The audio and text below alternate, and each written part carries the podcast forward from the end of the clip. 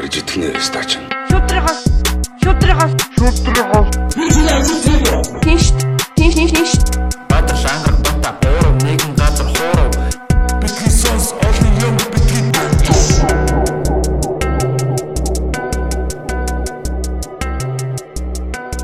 За сайн байцгаана уу хүмүүс бидний сонсогчдоо манай подкастын 109 дугаар та бүхэнд хүрэхэд бэлэн болоод байна. Энэ дугаараар болохоор манай ангарах бадрал бид 3 гадаадад гатцсан байгаа монголчуудын төлөөлөлтөй ярилцах болно тий. Яг одоо бол яг энэ одоо 7 сарын 17 болж байна. Хөл хорой тавигдсанаас хойш одоо юу юм бэ? 1 сарын хэднээс хойш юм бэ? 2 сарын 2 сарын 20 хэднээс хойш ер нь бол Азийн нислэгүүд цослогдсон. 3 сарын хэднээс илүүтэй Европоос одоо нислэгүүд ингээд хаагдсан байгаа. Тэгэхээр яг эн чинь баг 5 4 4 5 сар тий 4 5 сарын турш ингээд гацаад байгаа. Одоо 10-ад мянган монголчууд маань хөлийн чандад ингээд яг гатсан байдалтай байж байгаа тий. Тэгээд энэ дээр бол яг ямар нөхцөл байдал байгаа тий яг ямар арга хэмжээнүүд авч байна. Усын онцгой комиссоос ямар шийдвэрүүд гарч байна. Ямар шийдвэрүүд гарахгүй байна гэдэг талаар яг цаг үеийн подкаст хийхээр ирээд байна. Та хэд ер нь яг энэ цаг үеийг ер нь юу гэж дүгнэж байна? За эдийн засгийн хувьд л угаасаа дотооддоо ингээд одоо маш олон бизнесүүд манай нэг найзын бизнес бол сая дампуураад хаачж байгаа байхгүй. Манай хүн бол бас өчнөө тэр салбарт ингээд ажилласан. Тэгээ арай гэж ингээд бизнес найзуудтайгаа байгуулад угаасаа яг одоо чадах хүмүүс нь байсан бохоо.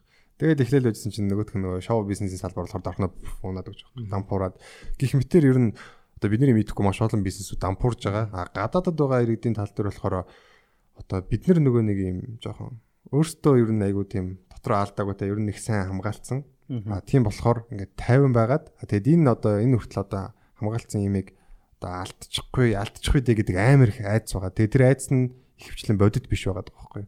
Одоо үнэхээр бид нэр тэр хүмүүсийг оруулж ирэх хүчин чадал байлаа гэхэд тэрийг өгөөс тооцож үзэхгүй байхгүй л байх гэсэн алдчихвал яах юм одоо дахиад өвчин дотор алдчихвал яах юм гэсэн айдаснаас болоод гадаад байгаа хүмүүсээ өөрөөс авч хэлцэхгүй байхгүй. Миний хувьд бол ерөөсө хөгжүүлэлт харагдахгүй байна. Яг үнэхээр бах байдгаараа л байгаа тийм. Тэгээд өдрөгцөм доошоо орж ин тэгээд гадаад байгаа айгу удаж байгаа хүмүүс удах тусмаа тэнд корона тусах магадлал нь илүү өндөр болж байгаа мээр юм тий. Тийм шүү дээ. Тэгж бодож байна нэг талаасаа. Ер нь хохироол байгаа шүү дээ өдөр ирэх тусам. Тий, тэнцээ хурдан авах юм бол илүү короног авах магадлал өндөр холов гэж бодож байна. Тэгээд Тэгээд сэтгэл зүйн асуудал гэдэг чинь тэнцээ ер нь жинк амар өрнж байгаа. Одоо ингээд хүн хоолгүй үлснэ гэдэг бол нэг зовлон тий. А тэгээд үнэхээр хоол хийгээд идэ хоол худалдаад авъя гэхэд мөнгөгүй байна гэдэг бас нэг зовлон. А тэгэнгүүт хүний нутагт хэлийг мэдэхгүй оронд соёл нь өөр оронд ингээд орох оронгүй байж ийн гэдэг бас нэг зовлон. За хэлийг мэдэхгүй оронд байна гэдэг чинь бас нэг өөр стрессийн нэг амар том үүсвэр байдэн шүү дээ. За тэгэнгүүт шүн одоо яаж бороо орох бол те эсвэл одоо хин ирээд миний юм хулгайлч бол гэдэг одоо шелтер маягийн юмд амьдарч байгаа хүмүүс бол тийм ээ одоо одоо хорогдох юмд амьдарч байгаа тийм одоо хэцүү байдалд орсон байгаа хүмүүс бол бүр сэтгэл санааны хувьд үнэхээр хямралд орсон жинхэнэ нөхцөл байдлын хямралд орсон тэгээ зовж байгаа гэдэгт бол ихтэй байна. Тэгэхээр энэ хүмүүсийг хурдан авах нь бол одоо бид нар энэ ард иргэдийг ингээд хаях гээд байгаа юм уу те яг ийм асуулт гарч ирж байна л да энэ хүмүүсээ ингээд коронавирус тусчингууд нь тэнцэн үлдэх гээд байгаа юм уу? Эсвэл яах коронавирусын тусаагүй байхад ч гэсэн авахгүй шүү дээ тийм ээ. Тий тэгэхээр яг гарангуйтай энэ яг яг ямар шалтгаануудаас болоод эсвэл ямар шалтгаан байгаа нь тий шалтгаан тооцоод байгаа. Яг энэ тодорхой үндслүүдээ тодорхой болгооч ээ гэж улсын онцгой комиссаас одоо үнэхээр бодит юм уу те? Тий хүсэж байгаа. Тэгээд бас мэрсэрийн маргаантай асуудлууд гарч ирээд байгаа шүү дээ. Одоо жишээ нь онгоцны тасалбар авахд одоо ингээд жирийнээс илүү хүнтэй болол тий. Тий нэмээд шулаад байгаа тий. Одоо тэр чин яагаад байгаа юм бэ? Дэлхийд дахинд энэ бензиний үн буураад ах чинь манай онгоц илүү үнэтэй нисдэг болоод байгаа юм уу тий. Яг тэр нөгөө яагаад тэр үн нэмэгдээд байгаа юм бэ гэдэг тэрэн дээр бас нэг юм тайлбар хүмүүс бас өгөх хэрэгтэй баг. Тэгэхгүй ингээд оо 10 сая болчлоо тий 10 саяг төлөөд ингээд явна гэдэг ч юм уу тий.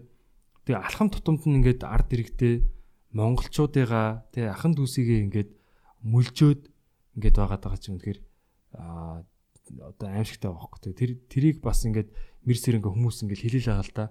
Одоо Twitter дээр ч юм Facebook дээр ингээд явж илээ одоо чинь 5 сая гэжсэн сүүлд 10 сая тэргээл те юм тоонууд ингээд яваад байгаа.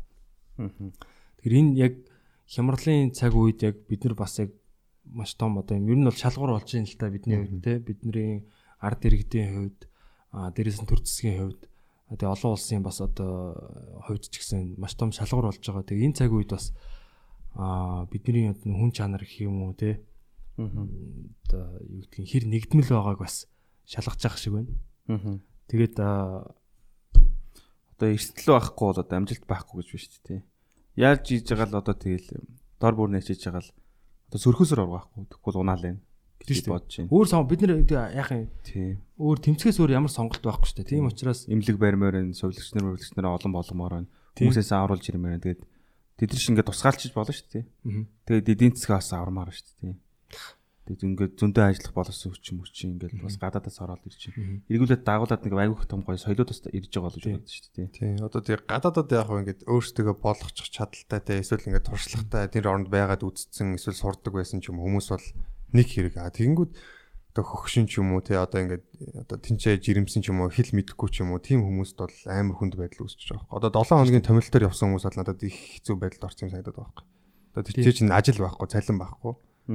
Тийм ямар ч одоо аялал аяллаа визээр явцсан ч юм уу те. Тийм тийм төлөвлөгөө байгаагүй. Тэгээд тэнцээ чинь одоо ингэж байгаа юм. Манай нэг найзын аав нь ажлын одоо томилтоор яваад тэгээд тэр нь болохоор ер нь нэг тийм хүмүүсийн баг очоод байдгүй бол хэл нь ер нь дэлхийд нийтлэг биш болсон.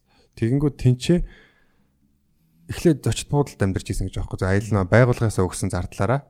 Тэнгүүд нөгөө нэг юу хоног сунгагч юм өөрөөхөө зардлаар тэр нэг өнтөд зочд буудалд мөнгө төлөөд байжсэн байхгүй. Тэнгүүдээ за одоо энэ байдал одоо зогсохгүй нэгэд айлд ингэж амьдарч эхэлсэн гэж аахгүй. Айлын гэр гуйж. Танихгүй айл дөө. Тийм мөнгө өгдөг. Тийм зөв, мөнгө амьдруулдаг айлууд байдаг шүү дээ. Тийм айл арай бага мөнгө авдаг. Тэгээ одоо яг би тэрнээс дуулцаг. Яг ямар байдалд орсон юм нөхөр бодохоос хэцүү байхгүй. Тэр хүн чинь орлогогүй тэнд байж байгаа Тийм ирээгүй байж байгаа.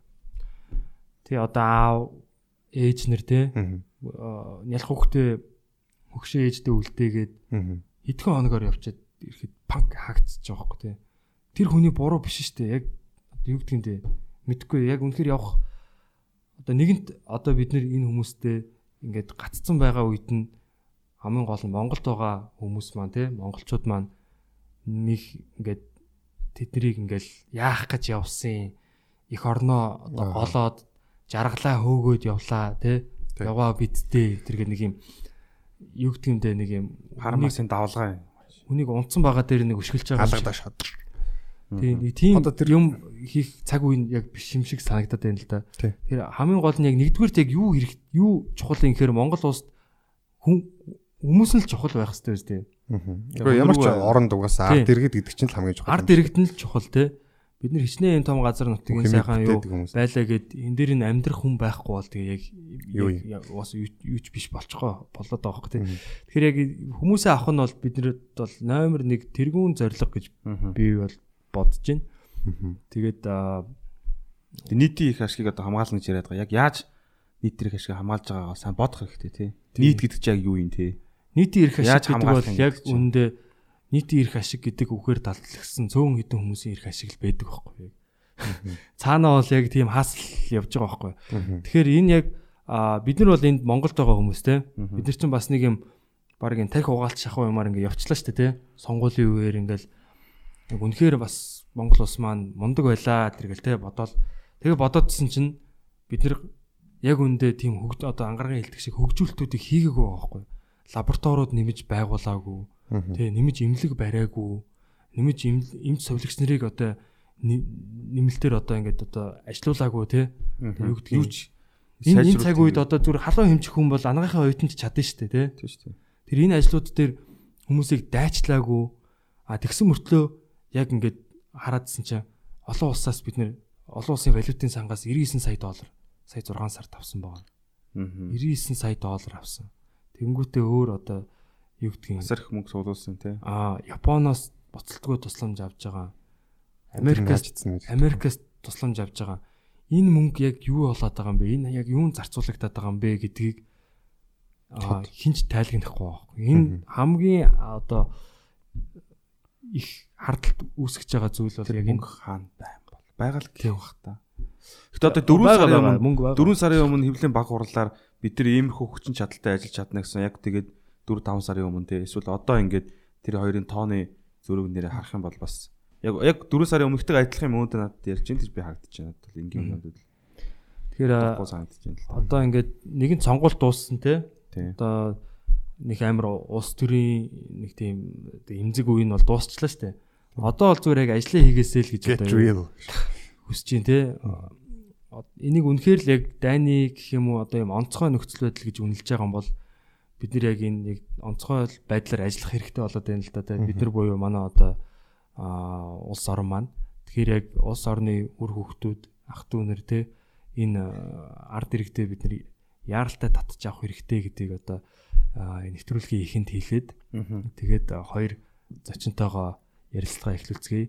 А нэг нь бол халиун гэд бас Америкийн нэгдсэн улсад бараг 4 сар гатж байгаа те ирсэн ирсэн юм бүсгүй байгаа. Дөнгөж ирээд байгаа тийм. Тийм дөнгөж ирээд байгаа. Одоо Монголдоо яг нөө 21 хоногийн тусгаарлалтанда а, тусгаарлагдаад тэгээд одоо гэрийн тусгаарлалтанд орцсон байгаа. Монголд ирсэн байгаа бүсгүй байгаа. Нөгөөх нь болохоор Эрдэнэ зул гэдэг яг одоогийн байдлаар а Япон улсын Токио хотод бас байгаа. Сургууль нь яг 3 сард одоо нөө нь 3 сартаа уус Японы сургуулиуд төгсдөг гэсэн. Тэгээд яг төгсөөд ирэх гэсэн тий юу яасан хил хаагдцсан байсан. Тэгээд одоогор бол яг энэ гадаадд гатсан Монгол иргэд гэдэг группийн админаар одоо ажиллаж байгаа. Тэгээд энэ хоёр бүсгүүтэй бид нар өнөөдөр ярилцах гэж байна. Тэгээд та бүхэн маань бас яг гадаадаас сонсож байгаа бол сэтгэлдлүүдээ бичээрэй те. Яг ямар нөхцөл байдалтай байна. Аа тэгээд яг энэ гадаад гатсан Монгол иргэд аа тэгээд яг тухайн улс улс орныхоо байгаа бас яг юм Facebook. Facebook группүүдэд нэгдэж те дуу хоолойгоо нэгтгэхээсээ энэ подкаст маань бол ерөөсөө л тийм зорилготой дуу хоолойгоо нэгтгэе. Аа тэгээд юу болоод байгаа нь тал талаас нь ярэ те. Тэгээ сонирхолтой комментууд бас ийм ийм бас ийм кейсүүд байна. Ийм ийм юмнууд болж байна. Эднийх тэгж чинь тент тэгж чинь ч гэдэг юм ингээл бас баримттай юм биш комментууд бичвэл бид айгу сонирхолтой авах тий. Тий одоо бидний мэдэхгүй байгаа мэдээллүүд. Тэгээ зарим бид нар бол одоо яг ингээд хүмүүсийн сургаар л ингээд харж авах Twitter дээр юу гэж бичиж जैन те Facebook дээр юу гэж бичиж जैन энэ мэдээллүүдээр л явж байгаа. Ягаад тэгэхээр онцгой комисс маань яг энэ тал дээр тодорхой мэдээллүүдийг өгөхгүй байна. Тэгэхээр одоо энэ чинь амар хардтал төрүүлээд байгаа байхгүй. мэдээллийн үед бас амар богдмол байна. Тийм. За тэгээд нэвтрүүлгээ хамтдаа эхлүүлцгээе. А улсын улсын онцгой улсын онцгой гэнэ. Битгий сонс подкастын 109 дэх дугаар байна. Тэгээд аа, хэлхийн чанддах монголчуудынхаа төлөөлөлтөд ярилцах байна. Гурлаа бүр яг нэг хөвлийн баг гурал шиг шээ. За за ингээд манай битгий сонс подкаст манай яг одоо өнөөгийн цаг үед те гадаадд ингээд гатсан байгаа, гатсан байжгаад ингээд тусгай үргийн онгоцоор ирээд байгаа ингээд хоёр хүнтэй ирсэн байна. байгаа мó. Нэг нь ирээг байгаа. Нэг нь ирээг байгаа. Нэг нь одоо хүртэл аа, гадаадд байгаа. За тэгээд эхний ээлжинд бол яг Монголдо яг ирээд байгаа тий. Аа тусгаарлалтанд сая аа, 21 хоног тусгаарлагдсан гэсэн. Тэгээ одоо ингээ гэртээ бас гэрийн тусгаарлалтанд бас ороод байгаа.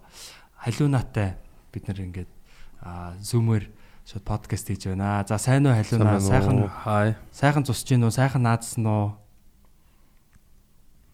Аа за сайн байцгаана бүгдний өдрийн мэндийг өргөе. Тэгээд сайхан наадсан, сайхан туссан чина. За сайхан нөгөө тусгаалтанда 21 оны тусгаалтаа дуусгаад аа гэр одоо 20 өчигдрөөс эхлээд ороод ирсэн байгаа маа. Тэгэхээр миний хувьд болохоор Америк нэгдсэн улс 1 сарын 21-нд очиод 2 сарын 26-нд буцах билеттэй байсан гэр бүлээрээ одоо манай ээж аав, манай дүү бид дөрөв ер нь 1 сарын хугацаанд аялын зорилгоор зорьсон байдаг юм аа. Тэгээд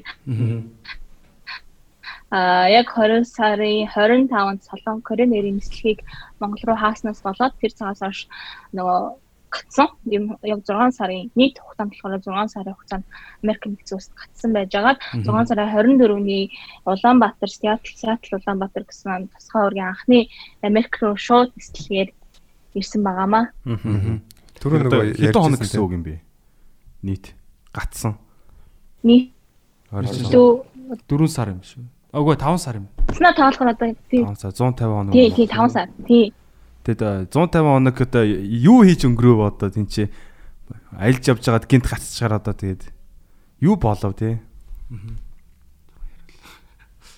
яг эхний удаадаа болохоор яг ингээл гацаал тэгсэн их- нөгөө яг за хэл хэр хүртэл тэр хугацаад хүртэл хаачлаа гэдэг тэнгуут нь за тэр хүртэл тисчий та гэж боддсон билээ хүн. Тэгээд яг яалтчгүй гэр бүлээсээ угаасаа сүүлдээ ажил төрөл хийх боломжтой өмнө би тэгээд за ажил хийгээл үдсэн тэгээд тэнд яг нөгөө Америкт байдаг, суурин байдаг одоо маш олон залуучууд манай одоо шинэ найзууд тэгээд маш олон хүмүүс манай гэр бүлд амар их тусалсан. А тэгээд тэгээ ухаан хугацаанд одоо өрчний туслах хийж үзлээ. Аа тэгээ бейкерийн газар ажиллаж үзлээ. Тэгээд зөөгч хийж үзлээ. Тэгээ яг нөгөө дандаа нөгөө төр зүрийн ажлууд яагаад гэхээр би ч нөгөө албаас нэлээд хүн биш. Тэгээ яг танилын өрөөнд энэ охинд ингээд тусалчий гэсэн тиймэрхүү мундаг сэтгэлтэй хүмүүсийн юугаар бас нэг юм жоохон жоохон ажил хийжсэн. Аа тэр маань тэгээд чи бидний одоо мэдээж тэнд амьдарч байгаа улсууд одоо идэж уух хэрэглэх зүйлэл амьдрах гэдэг нэг экспенсд ороод явж лээс. Тэгээд нэг тиймэрхүү тухайд бол тийм байсан. Яг 3 сар рент төлж амьдэрдэг гэсэн. Тэгээд сүултээ ялцчихгүй ингээд айлуудаар явсан. Тэгээд яг энэ цар тахлын үед маш олон айлууд тий хаавар яваад хинтээ уулзаад ямар вирус авчираад ирж байгаа мэдэхгүй хүмүүсээ гэртээ оруулж ирээд ингээд сайхан сэтгэлээр ингээд гэртээ оруулж ирээд ингээд Монгол нэг гой зам байдэн шүү дээ. Яг тэрүүгээр бид нар таньсан маш олон хүмүүс энэ цагшааныг ашиглаа баярлаа гэж хэлье. Аа. Тэг үнэхээр бас яг ийм хэцүү цаг үед те би энийгаа гэсэн яг энэ яг ийм сайхан чанаруудыг бас гаргаж ирж ийн л та те. Аа тэгээд яг тухайн үед чинь бас яг за 3 сар 4 сар аа за 3 сар гэхэд л ер нь Америкийн яг одоо томоохон хотуудаар бол корона бол маш хүчтэй тархсан шүү дээ. Маш хүчтэй тархсан. Тэгээд 4 сар гээл те яг одоо нэг ид нэг тархалтын үеэр бол яг ингээд байсан байна л да. Тэг гэр бүлэрээ байсан гэж ойлголоо зүг үү те? Тийм гэр бүлэрээ ээж аав дүүтэйгээ яг 3 сарын 15-нд одоо бид нар яг тухайн үед Лос Анжелес хотод байсан. Тэгээд Лос Анжелес хот буюу ер нь бол Калифорни мууч чигээрээ шатдаунд болоод бүх юмуд хаагдсан а одоо ресторан, үйлчлэгийн газрууд бүгд одоо маникюр, медикюр юу эдийн тий. Тэгээд хот ер нь бол бүр тэр чигээрээ а LA бүр LA Сан Францискогоо хувьд болохоор вирусын дэгдэлт бүр их байсан учраас цэрэг хүртэл оруулж ирсэн тийм тохиолдлууд байсан. А тэгээд А тэрнээс хойш бол ер нь бол баг гэрээсээ гараагүй гэж хэлж болно. Яа тэгэхээр хасан ч ер нь бол аюу аюултай яа тэр Аз гэдэг утгаараа ер нь бол Аз хүмүүс хүртэл Азуудасаа ингэж одоо дэрвэж гэх юм уу цухтаж эхэлж байсан. Тийм. Тийм тийм. Тэг яаж яхад бас нөгөө нэг аа бослог гараадсэн шүү дээ тий. Мм. Тэгээ бослогийн хувьд болохоор яг сүүл тэр чинь 4 сарын сүүлдээ 5 сар 5 сар юм байна. Тэгээ тэр үед ч гэсэн бас ер нь бол айгүй ер нь бол нааша яг Монгол руу ирнэ гэжлээ манай гэр бүлийн хувьд бол ер нь бол за нэрээ дэлгүүр орох гэж гарна гэсэн бус үед ерөөсөө гардаггүйсэн. Яг тэр нь бол аюултай яг вирусээс тийч тэр нөгөө бослохын үеч тэр а тэгээд нөгөө тухайн үед яг нөгөө аюул олон хүмүүс өргөдөжсэн тэрнээс дагаад хагаад хүмүүсийн сэтгэл зүйн байдал хүртэл айгүй өөрчлөгдөн гэдэг үүднээс А ямар сандаа би бүр ингээд хамгийн дуртай улаан жакет хүртэл өмсч чаддгүй байсан. Яа тэгэхээр нөгөө улаан өнгөч сэтгэцэн хөвчтэй хүмүүсийн хувьд нөгөө яг нөгөө хөдлөгдөг өнгө гээл. Тэгээд гудамжаар явах хүртэл тэр тэр талаас өөрчлөлт анхаарч явдаг байсан. Яа тэгээ Монгол иргэдийн хувьд яг энэ дээр нэмж хэлэх юм а яалтчгүй өөргөө биелүүлээд өөрсдөө айгуу сайн хамгаалж өвчнөөс ангидтэй а одоо их орноос тусгай организмыг хүлээгээд өөрсдөө маш сайн хамгаалж байгаа гэдгийг бол би баттай хэлмээр байна. Аа яг өөрөө чинь мэдж байгаагаар а Америкийн нэгдсэн улсад одоо яг нөгөө босож ирэх хүсэлт өгөөд байгаа яг хэдэн хүн байгаа вэ? За би яг анханаас нь түүхээс ажиллаад ярьж байгаа. 3 сарын 16-нд 3 сарын 28 хүртэл хэл сунгана гэд хэлсэн чинь тэрнээс тэрнээс яг 3 сарын 16-нд ерөнхийдөө сунгахгүй тодорхой болоод ирсэн байхгүй. Тэгээд Америк одоо Cool Mongolians in Los Angeles гэдэг групп дээр яг гацсан хүмүүс нэгдээд бид нар Америк Америкийн нэгдсэн улсад гацсан Монгол иргэд гэдэг групп нээжсэн. Тэгээд аа тухайн үед яг бид нар яг одоо Монгол Америкийн нэгдсэн улс ийм ийм хүмүүс гацсан байна гэд нэрс цуглуулад 288 хүний нэрсийг гадаад хэргийн яам 288 Мм. Манай халиулаа бичгээр нь одоо өөрийн биеэр авччихсан. Аа за яг зүр зүр. Тий. А тэгээд яг нөгөө яг манай өвшөөнийг тухайн үед нэг админ хичээдэг гэсэн. Тэрний нөхөр нь болохоор бүр яг нэрстэй хамт алтан гिचгээр өөрийн биеэр дандаа энэ газруудад аваачиж өгсөн байгаа. А тэр цагаас хоош яг яг Америкийн нэгдсэн улсад гацсан иргэд гэж ярьдаг болсон. Өмнө дандаа нөгөө солонгос молонгос гэж ярьдаг байсан байхгүй. Тэгээд одоо болохоор яг Америкийн нэгдсэн улсад сая 2300 400-аад иргэн байгаа. Явсан 900 хүн явсан гэж. Яг гэлчингээс өгсөн тоо нь болохоор гисэн тэг яг 900 хүн явсан гэсэн би ч ерөөсө тоо нь ерөөсө чанарын үед өөрчлөгдөөгүй. Ягаад гэхээр шууд цаанаас нь хүмүүс гарч ирээл байгаа даа.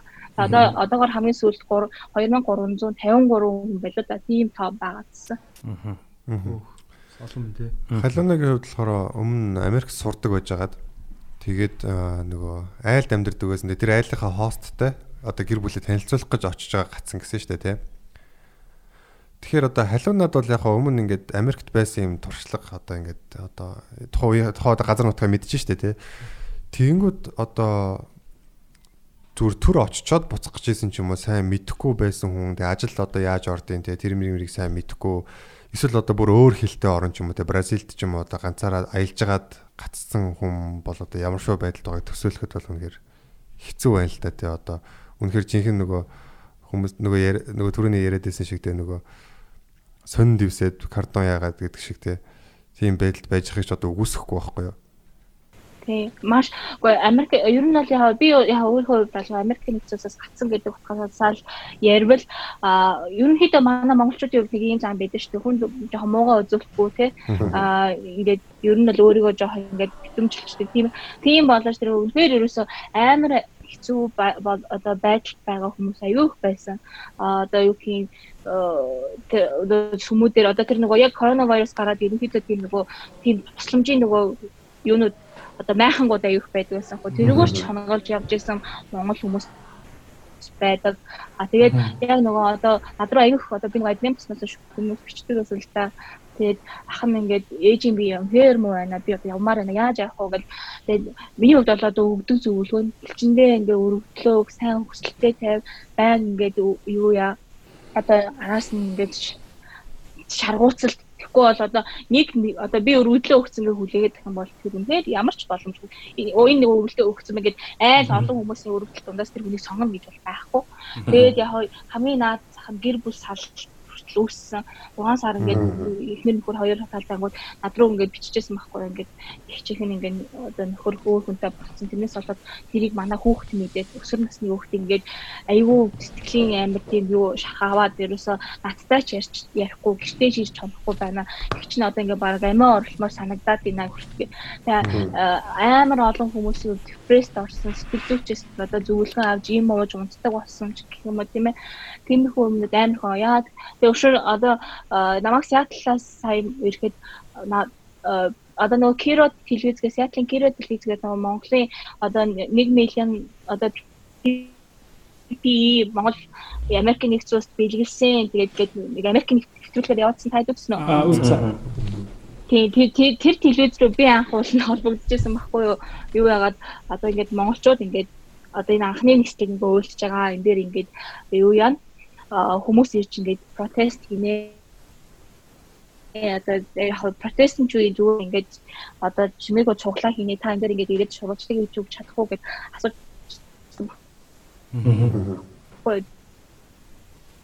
Тэгэхэд хамгийн гол ихэнх нөгөө нөгөө хар амар том туслаг болж исэн. Тэгээ Сиэтлд ялангуяа бүр нөгөө хүмүүс нь протест хийжсэн хүмүүс нь буу муу бариад тэгээ нөгөө өндөр өндөр барилгууд дээр бүр снайперууд хүртэл байр шуудлах хэмжээний тийм аюултай байсан байхгүй. Тийм тэрнээс болоод хүмүүс цуглаж чадаагүй. Тэгээд цуглаж чадаагүйгаас болоод зөвхөн нөгөө PDF чирсэн Монголын анхны шууд нислэг гэдэг телевизээр гарсан байхгүй. Тэгээ тиймэрхүү юм болж исэн. Тэгээ ер нь амар зүйлс гэлтгүү дэлхийд даяар одоо өвчин одоо өвчнөөс болоод ч юм уу эсвэл нөгөө гинтийн зуурдын болоод нөгөө ойр дотны өмнө нөгөө одоо Монголд ч юм уу эсвэл хилийн чандад амиа алдсан хүмүүс амар их байгаа. Тэгээд нөгөө монголчууд яав нөгөө хэдий штэ нөгөө өнгөрсөн үеийн хараасаа одоо ясын хэмтэлцүүлээд яах вэ гэдэг юм уу. Тийм байдлаас болоод ерөөсөө араас нь явдггүй яг мэдээж гарч байгаа хүмүүс байгаа л та. Тэгээд а миний ярихтсан юм юу вэ гэсэн чинь а тэр Сиатлын нэг өдөр нэг хүүхдэд тэрсэн Сан Францискогоос ирсэн надад суудлаг өгч манай ээж ингээд хор надрын хамгийн сүүлийн шатанд байгаа Монголд байгаа. Тэгээд би ээжтэй очиж уулзмаар би ядаж ингээд сүүлийн ачийн би ингээд өнөглүүлмээр байна гэд процесс өглөөс гоцсон баггүй. Тэгээд тэрийг тэр тэр хүүхдийн заяа үнэхээр төвшсөн гэж хэлж болох нь яа тэгээд тэр хүүхд нь хин пассворт нь тэр өглөөний нийшүү болоод ирсэн. Тэгээд амар азар тэр онгоцсон багтсан элчингийнхэн маш сайн тэр өдөртөө ажилласан гэж хэлж олно. Тэгээ хамгийн харамсалтай. Тэр охиныг тусгаарлалтанд ороод дөрөвт хоног дээр нээж нь тохны орон заларсан. Тэгэд яагаад энэ хүмүүсийг энэ хүртэл ингээд байлгаад байгаа юм бэ? Амар олон хүмүүс ингээд явж байгаа ч гэсэн яг шаардлагатай нэг шаардлагатай хүмүүс нь явж чадахгүй байгаа хгүй саяхан ч гэсэн одоо 15 хоног дээр тасварсан ах байгаад байгаа штэ Монголд уу Аа тий нөгөө юунаас ихтэй яг яг коронавигаас болоогүй гэсэн л дээ тий. Тий биш биш. Аа тий корона. Гэтэл би энэ маш хүндэрсэн л байгаа байхгүй. Мэдээж тий тий тэр болтол хүндрүүлээ тэр болтол гадаадад ингээд хорцсон байна гэдэг чинь амар тийм ундууцхаар хэрэг байгаа даа байхгүй тэр талаас л хараад байгаа. Тийм тэгээд одоо яг энэ онгоц нисэхгүй байгаа тусгай үргийн онгоцоо яаралтай нисэхгүй байгаа яг энэ шалтгаанаа маш одоо тодорхой хэлмээр юм санагдаад байгаа. Ер нь одоо яг энэ үед бол манай улсын онцгой комисс гэдэг одоо тий бас нэг юм засгийн газар шиг юм бүрэлдэхүүн гараад ирлээ шүү дээ тий. Аа тэгээд энэ маань одоо ингээд шадар сайдаар ахлуулсан. Аа одоо эрүүл мэндийн яамны сайд, онцгой байдлын ерөнхий газрын одоо дарга тий одоо өөрчн батлан амга цэрэг цагта одоо юу гэдгийг энэ энэ бие бүрэлдэхүүнүүд ингээд нийлээд яг онцгой нөхцөлөдөлд ингээд онцгой комисс улсын онцгой комиссгээ ажиллаж байгаа. А тэгвэл яг зүгээр бид нэр дотооддоо ч гэсэн шүүмжлээд байгаа юм болохоор юу вэ гэхээр энэ үйл ажиллагаа маш удаан байна. А яг шийдвэр гаргалтан дээр их тийм тодорхой бус байна те. А тэгээд энэ ер нь бол их удаан ажиллаж байна. А тэгээд дээрэс нь одоо яг хэлийн чандах монголчуудын яг хилээд байгаа нэг юм нь энэ онгоцонд багтааж байгаа хүмүүсийн тэгээ яг ямар шалгуураар багтааж байгаа нэг жоохон тийм маргаан үсэт байна. Тэр нь юм шилэн бус байна. Шийдвэр гаргалт нь шилэн бус байна. А дээрэс нь нэмээд тэр хүмүүсээс маш их мөнгө авч जैन тий. Гадаад гацсан байгаа монголчуудаас нэмэлт нэг юм мөнгө аваад байгаа нь тэр нь яг ямар очиртай юм бэ? Яг энэ одоо нислэгийг үйлдэхэд одоо тэр хүмүүсээс одоо юу гэдэг 5 10 сая төгрөг авахгүй л бол энэ онгоц нис чадахгүй байгаа юм уу? Тэ манайх ч одоо бас олон улсын байгууллагуудаас ийм юунууд аваад байгаа шүү дээ. Тусламжийн мөнгө авж байгаа Тий. Тий тэгээд ингээд яг бас улсын онцгой комиссийн хувьд бол ингээд яг ажлын одоо бидний үнэлж байгаагаар л ажлаа маш удаан хийж ин ер нь их муу хийж ин л гэж үнэлээд байна л да. Ангарагаас асуух юм байна халуун халуунаас одоогоор халуул сонсоол үжи. Аа яг тухайн үед одоо за яг онгоцонд яг нөө багтаах жигсаалт те. Аа тэр жигсаалтан дээр одоо юу гэдэг ямар хуу За яг мэдээж ингээл аль болох ингээд олон хүн авчраал те ирсэн нь мэдээж сайн а гэхдээ одоо ганцхан онгоц ирэхээр чинь цаана өчнөө олон хүн үлдчихэж байгаа шүү дээ тий. Тэгэхээр тэр яг нэг юм шалгаруултан дээр ямар нэгэн асуудал шалгаруулт зүйлтэй бүр шалгуур те. Тий. А яг нэг ямар нэгэн тийм юу асуудал үүсэж ирсэн үү яг яг тэнд байсан хүний үднэс те. Ер нь ямар шалгуураар одоо ямар хүмүүсийг нь төрүүлж явуулдیں۔ те. Тэрийг тэгэрч өгөөж тэр бүр хараа ерөөсөө тийм шилэн биш байгаа аюу асуудалтай а одоо яг тий одоо тийм өвчтөе өвчтөе хүмүүс ч юм бол мэдээж хайгуу төрөнд хамгийн түрүүнд одоо ингээ өргөдлөө өгнө штэ тэгээд тэд нар ерөөсөө ядгүй а тэгээд а 73 наснаас дээш хүмүүс онгоцонд багтана гэж байгаа. Аа тэнгуүтээ 4 наснаас доош хүүхдүүд багтана гэж байгаа. Жирэмсэн болвол 4 сараас дээш сартай хүмүүс багтана гэж байгаа. Тэгээд Тэнгүүт 73 наснаас дээш насны одоо хурцууд гээд үзэнгүүт ерөөдөө одоо 80 гарсан тиймэрхүү тийм айгуу тийм хөгшин хүмүүс байгаа байхгүй. Тэнгүүд тэр хүмүүсийг асран хамгаалагчтай хамт ерөөсө ганцаараа ерөөсө одоо ихэвчлэн транзит нислэгүүд байгаа штэ. Солонгос руу яваад транзит заалнаасаа онгоцноо суун гэдэг айгүй тийм асуудалтай хүмүүс байгаа. Тэгээд асран хамгаалагчийн ерөөсө багтаадаггүй. Аа тэгээд ерөөсөө тэрийн тэр талаас ерөөсөө ойлгомжгүй. Гэхдээ яг манай гэр бүлийн хувьд болохоор яг мэдээж цаг тухайн ер нь бол нийт бараг 6 7 удаа өрөвдөд өгсөн. Гараар дандаа бичиж өгдөг байсан. Тэгээд яг чартер онгоц Тэрнээс одоо нөгөө хуваар гарангууд өргөдлөө өгөөл араас нөгөө коронавигийн тестийг өгөөл суучдаг байсан. Яагаад ч мэдээж тийм ингээл нэг гэрэл хонглын үзэж гэрэл хасаад байдаг. Тэгээ манай ээж 4 сард нөгөө хагалгаанд орох заалттай байсан. А тэрүүгээр л ерөнхийдөө бүр сүултээ үнэхээр тэр хэцүү байна. Ингээд бидний хорийн төлөөд үнэхээр өдийг хүртэл тэслээ. Одоо ингээд хэцүү байна гэдээ байн гихчин рүү ярьж шаардсны үр дүн арай гэж нь бол багцсан байгаа. Тэгээд тэгэд одоо юу гэдэг ааш тэр нөгөө айгүй их мөнгө аваад байгаа гэдэг талаас ярил одоо жишээлбэл манайх дөрүүлээ а тэнгуут саяны нэгслэгийн хувьд болохоор 5 сая 260 мянган төгрөг нэг хүний төсөн байна. Тэгвэл бид нэр дөрүүлээ олчж байгаа штэ. Тэнгүүд 20 гаруй сая болно. А тэгэнгүүт нөгөө Сиэтл руу бид нар чинь дотооддоо бас ингээд нэгслэг нэгслэг гинет хэрэг нэрээ гэдэгчтэй мөрх мөнгөл ингээл нэмэгдээл байдаг. А тэгсэн хэрнээ тэр динозаврын яс бид манай одоо ачсан гэдэг хүн болгоо нэг ачаатай. А тэгээд тэр нь 20 кг, тэгээд гар ачаа 5 кг. Бид нар 21 оног гар ачаа одоо амьдрах юмнуудаа бүх юмнуудаа хийжтэй өөрсдөө хэрэгцээний зүйлийг 5 кг бол юундаа ч хүрдэх юм байлээ. А тэгээд хөшөө энэ дээр нэмч юм хэлмээр байгаа нь юу вэ гэхээр одоо 5 6 сарын 17-нд нэг транзит нислэг Солонгосоос авсан. А тэгэхэд Америкт нисэж байгаа хүмүүс шууд коронерээр нисэж байгаа бол хоёр хүн нэг хүн хоёр ачаатай тусгуртай 23 кг, нэг гар ачаа нь 11 кг гэж шууд Монголоос авна гэж хэлээд Монгол руугаа ирдэг байсан. Нэгсэндээ хүн хоёр ачаа авч явдаг байсан байхгүй.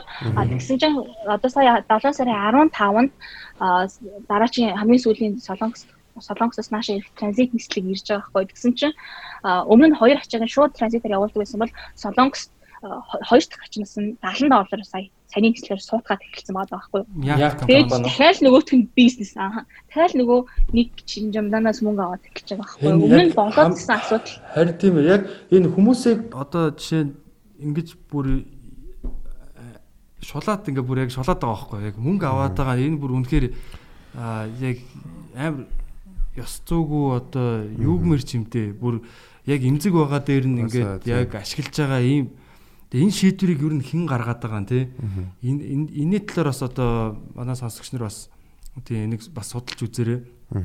Аа тэгээд яг бид нар яагаад н онгоцнуудыг байнга нисгэж болохгүй байгаа юм бэ?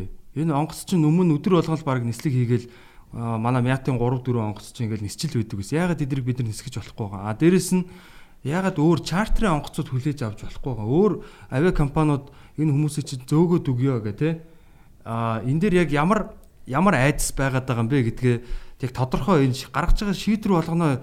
Араас нь тайлбарлаж ингэж явахгүй бол цаана хүмүүсийн амьдрал байгаа цаана хүмүүс чи ингээд орон гэргүй болоод орлогогүй болоод сэтгэл зүйн хувьд ингээд гутраад амиа амь насаа алдаад амиа хорлоо чи маш олон юм болоод байхад энэ дэр маш хариуцлагагүйгээр юм ингээд чимээгүй ингээд байгаа те. Тэгээд яг юм тодорхой бус байдал үүсгэж байгаа нь энэ улсын онцгой комиссийн хамгийн одоо тийм одоо муу шүүмжлэл шүү дээ. Шүүмжлэл хүртээд байгаа тэр зүйл нь баг л та. Аа тэгээд бас халиунатайгаа эргээд хэдүүлээ холбогдъё. Одоо Япон улсад яг одоо байгаа юм байна. Ганц асуух юм байна. За түрүүн тэр юу асууж штэ нөө өргөдөл гомдлоо өгөхдөө коронагийн нөө тестэнд ороод тэгээд хариуг нь бас ингээд давхар очиж элчин дээр авчиж өгд юм шүү те. Цуг хариутай нь онгоцон суугата ерөнхийдөө яг 24 цагийн дотор одоо тестийн хариутай байх ёстой гэсэн шаардлагыг анх тавьдаг байсан. Тусгай өөрийн онгоцонд орохдоо гэхдээ саяны бол миний одоо 24 нийслэлт бол одоо ямар ч тийм шинжилгээ аваагүй, шалгаагүй, ялгаагүй. Наад чинь тэгээд одоо Америкт те зүгээр энгийн хүн одоо Монгол хүн ч гэдэг юм уу? Коронавирусын шинжилгээ гин гут одоо зардал мөнгө хэд болт юм бол яад юм бол? А ямар ч мужаас өөр өөр байд юм билээ. Зарим газар үнэтэй, зарим газар үнгүй. А тэгээд яг миний хувьд болохоор яг харж байгаа л яг үнгүй. А тэгээд нөгөө машинаар очиж өгж болдог тийм газруудыг сонгодог. Бас яа тэгэхээр имлэг дээр очивол бас риски хэдэн сар өөрсдөө яаж хамгааллаа тийм ээ. Тэгээд имлэг дээр очингууд бас вирус очиж магадгүй дээ. Тийм болохоор дандаа машинаар авахыг сонгодог байсан. Үнгүүг нь сонгодог байсан. За ерөө халиунатай эргээд хэдүүлээ холбогдъё а халиунаа маань бол яг одоо Монголдо тэг гэртээ ирцэн байгаа. Тэгээ тусгаарлалтынхаа одоо 21 хоногийг өнгөрөөгөөд ингээд ирчихсэн байна. А манай одоо яг ярих гэж байгаа Аа зочин маань бол яг одоо Японы Токио хотод аа байгаа. Тэгээд бас яг энэ гадаадд гатсан монголчууд группийн админаар ажиллаж байгаа тийм ажиллаж байгаа Эрдэнэ зул та хэдүүлээ холбогдъё. Сайн байна уу Эрдэнэ зүйлээ. Нөө Эрдэнэ зулаас сонсож байна уу? Сайн За сайн байна уу? Өдрийн мэнд. Өдрийн мэнд уучлаарай би нэг гадуур явж байгаа цаг тохиролцсон учраас нөгөө олон нийтийн газар явж байгаа яг одоо тийм болохоор жоохон чимээтэй байж магадгүй. За намайг Эрдэнэ зул гэдэг. А би болохоор Япон улсад сураад а тэгээд өөрийнхөө стратеги хэлчихээ. Тэг тэг тэг тэг. Жоохон хальттэй. Би болохоор одоо Японд сурчаад тэгээд ерөнхийдөө 12 сард нөгөө Монгол Чин ажлын саналаа авчаад тэгээд 4 сарын өмнөөс шинэ ажилд орох хэрэгтэй байсан. Гол нь миний мөрөөдлийн ажил байсан. Тэгээд яг хаваал нөгөө 2 сараас шийдвэрээ гаргаад суулаа 3 сард Японд ч 3 сард бүх оюутнууд өгчдөг. За тэгээд 2 сард одоо байраа кэнселдээд гар утасны дугаараа ч юм ингээд бүх юмнуудаа ингээд кэнселдээд Японд ч бас нөгөө дандаа 2 2 жилээр гэрээ байгуулдаг байхгүй юу бүх юм. Тийм учраас ингээд 3 сард явна гэсэн бүх одоо эцэдтэй сарын өмнө хэлсэнтэй би 3 сард ингээд явна шүү мөн шүү хэлсэн. Тэгэл яг 3 сард тийцтэй байсан. Тэгээд а явж чадаагүй мэдээж кар харин корона одоо гараад карантин юм. А мэдээж яг энэ цаг үед бол ойлгосон шүү дээ. Бид нар чинь бас ингээд хин ч бас ингээд яг ийм хүнд нөхцөл үед засгийн газрынхаа бодлого шийдвэрийг даах нь зөв. А тийм учраас а тухайд бол яг ингээд дуугаар аа заа гэдэг яг ойлгоод одоо нөгөө артаараа уртгаа ингээл хийгээл яг ингээд байсан мөнгөөрөө ингээд байр түрээслэл учир байдлаа хэлэлтэй манаас ингээд хилээ хаасан байгаа гэдэг. Тэгээд сар сараар ингээд яг Монгол хүмүүстэй ингээд бараадаа гэхдээ түрээс төлөөд Япон ч бас нөгөө өртөг өндөртэй. За тэгээд яваад лээсэн яваад лээсэн сүүлдээ 5 сар гарсан. Нэг л вирус явж өгдөггүй. Тэгээд Япон ч бас одоо жишээ нь халууны одоо байсан Америкийг бодох юм бол шууд нислэгтэй газар тийм үү харцсангуу. Тийм учраас тухайн үед 577 хүн гацсан байсан. Тэгэхээр 3 юм уу 2 онгоц нисэхэд л тэр иргэдэд татан авах боломжтой байсан баггүй юу? А гэтэл энэ дэр маш удаан ажилласан. Тэгээд 4 сараас хойш ямар ч онгоц ирээгүй. Тэгээд 6 сард хамгийн сүүлд сүүлд бид нар нэг ерөөс энэ ингээ болохгүй юм байна. Засгийн газар түр нэг батагийн хэлсэн шиг а нэг тийм төлөвлөгөөтэй ерөөс ажиллаж өгөхгүй Ингээд нэг юм яах гээд байгаа нь мэддэхгүй юм хүмүүс юм амьдралаар ингээд болоо сар сараар тоглоод одоо сүүлдээ 15 15 хоногоор сунгаал те. Энэ хооронд чинь ингээд хүмүүс яах вэ гэхэд маш олон асуудлууд гарч ирж байгаа. Тэгээд за энэ юусоо болохгүй юм байна гэ. За тэгээд тусгай шаардлага онгоц гарч ирсэн. Тэгээд Японы нэг давуу тал нь болохоор шилэн байсан байхгүй юу? Одоо бүх иргэдийн нэрсийг манай элчин сайдын яам ингээд нээлттэй гаргасан байхгүй юу? Одоо дугаарлаад те. Хамгийн ихний хүн ингээд чинь миний болохоор 377 байсан байхгүй юу? 77 оноос Аа тэр лист нь яаж гарсан гэнэ? Юу гэн чагсаалт Шилэн одоо тийм байдлаар харуулсан гинэ. одоо элчин рүү уцтаал Монгол руу явах хүсэлтэй иргэдгээл одоо бүртгэл бүртгэл эхэллээ гэхэд л шууд одоо уцаар дуудлага авсан байхгүй хинээлжэндээ. Очрын дараалалаараа. Мэдээж очрын дараалалаараа. Тэгээд яг ингээд бүртгүүлсэн. А тэгэнгүүт дараа нь чартер гарч ирээд тусгай шаардлага хүмүүсээ авлаа гэж хэлсэн. А гэхдээ мэдээж бас тэрэнд аа за гээштэй мэдээж хинч жирэмсэн хөшин өндөр настай хүмүүстэй байхгүй. Тэгээд яг үнэндээ 6 сар хүртэл ингээд чимээгүй ингээд хараад л суугаад байсан. Тэгсэн чинь а одоо миний зүгээр л таньдаг дотны нэг бизнесмен хүн байдаг байхгүй юу? Дотны би зүгээр таньдаг хүн. Гэтэл тэр хүн 4 сард одоо Монгол улсад карантин аль хэдийн гарсан байхад а Японд руу ирсэн байхгүй юу? Ирчээд цаа 6 сарын онгоцоор Монгол руу явчихж байгаа байхгүй юу? А бид хэд болохоор энд айл үжээ ингээд хүсэлтэд гаргацсан те энэ одоо жирэмсэн өндөр настай хүмүүс маань энэ хүмүүс огт багтаагүй Тэгээд яг энэ ерөөсөө яг ямар хэн яваад байгаа гэдэг асуулт гараад ирчихв. Тэгээд а тэр хүний нэрийг би хайгаад үзлээ. Энэ хүн ямар шаардлага болж байна гэдэг. Тэгээ ингээд овг нэрийг би мэддэг. Тэр шилэн дансуу одоо шилэн нэрлөө нь ороод харсан чинь тэр хүний нэр байхгүй байгаа аахгүй. Тэгэхээр бид нар шиг яг энгийн иргэд ингээд нэрээ бүртгүүлээ, зовлонгоо тоочоод ингээд байхад хүртэл ингээд явж чадахгүй мөртлөө а жишээ нь одоо лаглаг томчууд бизнесмэнүүдтэй ингээд явчаад байсан байхгүй. Нэр нь ороогүй тийм хүмүүс явчаад тэгээд та нар ч өөртөө мэдэн штэ хагуха биш асуушроод аваад даваа давагд орж гуй явсан та элбэгд орж явсан элбэгд орж нөлөөлж хасаа явсан. За тэгээд ганц хоёр мэддэг ингээд бизнесмэнүүд ингээд бидний зүгээр мэддэг одоо монголчаас нөө цөөхөн ард түмэдтэй болохоор. Тэгээд энэ одоо шудраг ёс гэж байхгүй юм байна гэдгийг ойлгосон байхгүй. Тэгээд дээрээс нь ингээд амар хүндэр настай хүмүүс над руу ингээд мессежэл те. Одоо халуун болчлоо, хүүтэн болч юм байдлаа ичийн төсөснөө дарал гэсээр жирэмсэн хүмүүс ингээд цус алдаад эхэллээ. Ерөөсөө нэр нь орохгүй аль 2 сард ингээд хүсэлтэй гаргасан гэд. Тэгэл яг бид үнэхээр энэ яг ингээд шудраг явахгүй байгаа юм. Яаж ингэж шүүлтээгээд байна гэд. Тэгээ яг хэсэг залуучууд ингэж нэгдээд тэгээ бид нэр элчин сайдын яам дээр очиод та нар жоохон тодорхой ажиллаач төлөвлөгөөтэй ажиллаа. Гурван удаагийн чартер ирлээ явах ирлээ. Аа яг ямар хүмүүс багч одоо хичнээн тооны жирэмсэн тусгай шаардлагын хүмүүс үлдсэн байгаа. Энэ хүмүүсийг явуулаад үг бид нэр барьчихгүй. Наад дарга нарынхаа хүүхдүүдийг явуулахаа бол би яг ийм хүмүүс явуулчаа. Дараа нь залуучууд руу ороо. Залуучууд нь яг одоо үнэхээр хичүүдж байна гэдэг Тэгээ сая харин нэхэмж байж тэ бөө юм болж тэгээд Америкт байсан залуучуудыг ураалаад ер нь дэлхийн энд гацсан залуучуудыг бүгдийг ураалсан. Бид нар нэг одоо кейвордын дор тэ бид нар гэртээ армаараа гэртээ хэрэгтэй хүний хаана гэсэн иймэрхүү одоо хаштагуудтай. Бигээр тэгээ 6 сарын 18-нд ихний одоо олзтой элчин сайдын яам дор очиж хийсэн байхгүй юу Тэгэхэд тэд нэр дөнгөж ажиллаж эхэлж байгаа байхгүй бид нар судалж байгаа бид нар ажиллаж байгаа гэдэг тэгээд хамгийн нэг одоо юу гэдэг бидний дүн яриад байгаа ингээд тэмцэн орилсонг нь явуулаад байгаа яг үнэхээр соноо. Тэр нөгөө бид нар ч бол итгэл суугаад байгаа шүү дээ. Ингээ за нэр олох байх, олж байх, дараалал авчих байх гэх. Тэнгүүд дугуурсан олон марсингийн л ерөнхийдөө бол яралтай яралтай явуулчаад. А тэгээ бид нар бол сая бид нар олон юм ярьж байгаа ч гэсэндээ явахгүй энэ хүмүүсээ л явуулаад үг үнэхээр энэ жирэмсэн хүмүүс чинь хэцүү байна. Энэ аялын визээр ирчээд 7 хоног зүгээр л томилтоор иржэл гацчаад бүр амьдрал нь бүр тэр чигтээ ингээд бүх юм ингээд Монголд ажиллана энд ажиллаж байхгүй сүрж хүмүүс зөндөө байгаа аахгүй.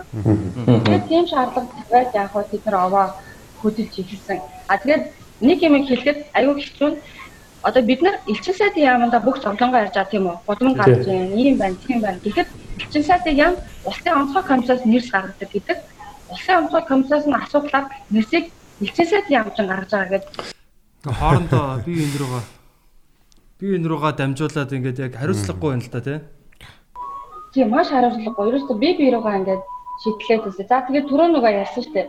А манай улсын онцгой комисс эрүүл мэндийн яам ер нь яг энэ ажиллаад байгаа яг энэ засгийн газар болохоор ямар ч төлөвлөгөөгүй. Тэгээд дээрээс нь тэр а гадаад байгаа иргэдийнхаа ерөөсөө нөхцөл байдлыг ямар ч телевизээр ярихгүй за ингээд ядаж тэр төрийн өндөрлгүүд ингээд 11 цагийн мэдээгээ ярьж байгаа шигээ улсын онцгой комисс төчнээ хүнийг авчирлаа гэж гэж байгаа байгаа зэрэгцээ одоо яг гадаад иргэдийн маань нөхцөл байдал ийм байна гэдэг нэг ч мэдээ хийхгүй байгаа байхгүй юу. Тэгэнгүүт гадаадаас баахан вирусуудыг авчираад нөгөөдөл нэг ингээл та нэг тийм дандаа нэг юм харьяараа хөөсөн би сүүлдээ эхлээд бол би бүлээн төшөөж байсан шүү. Яг энэ стресс надад юм хүн үнээр байгаагүй.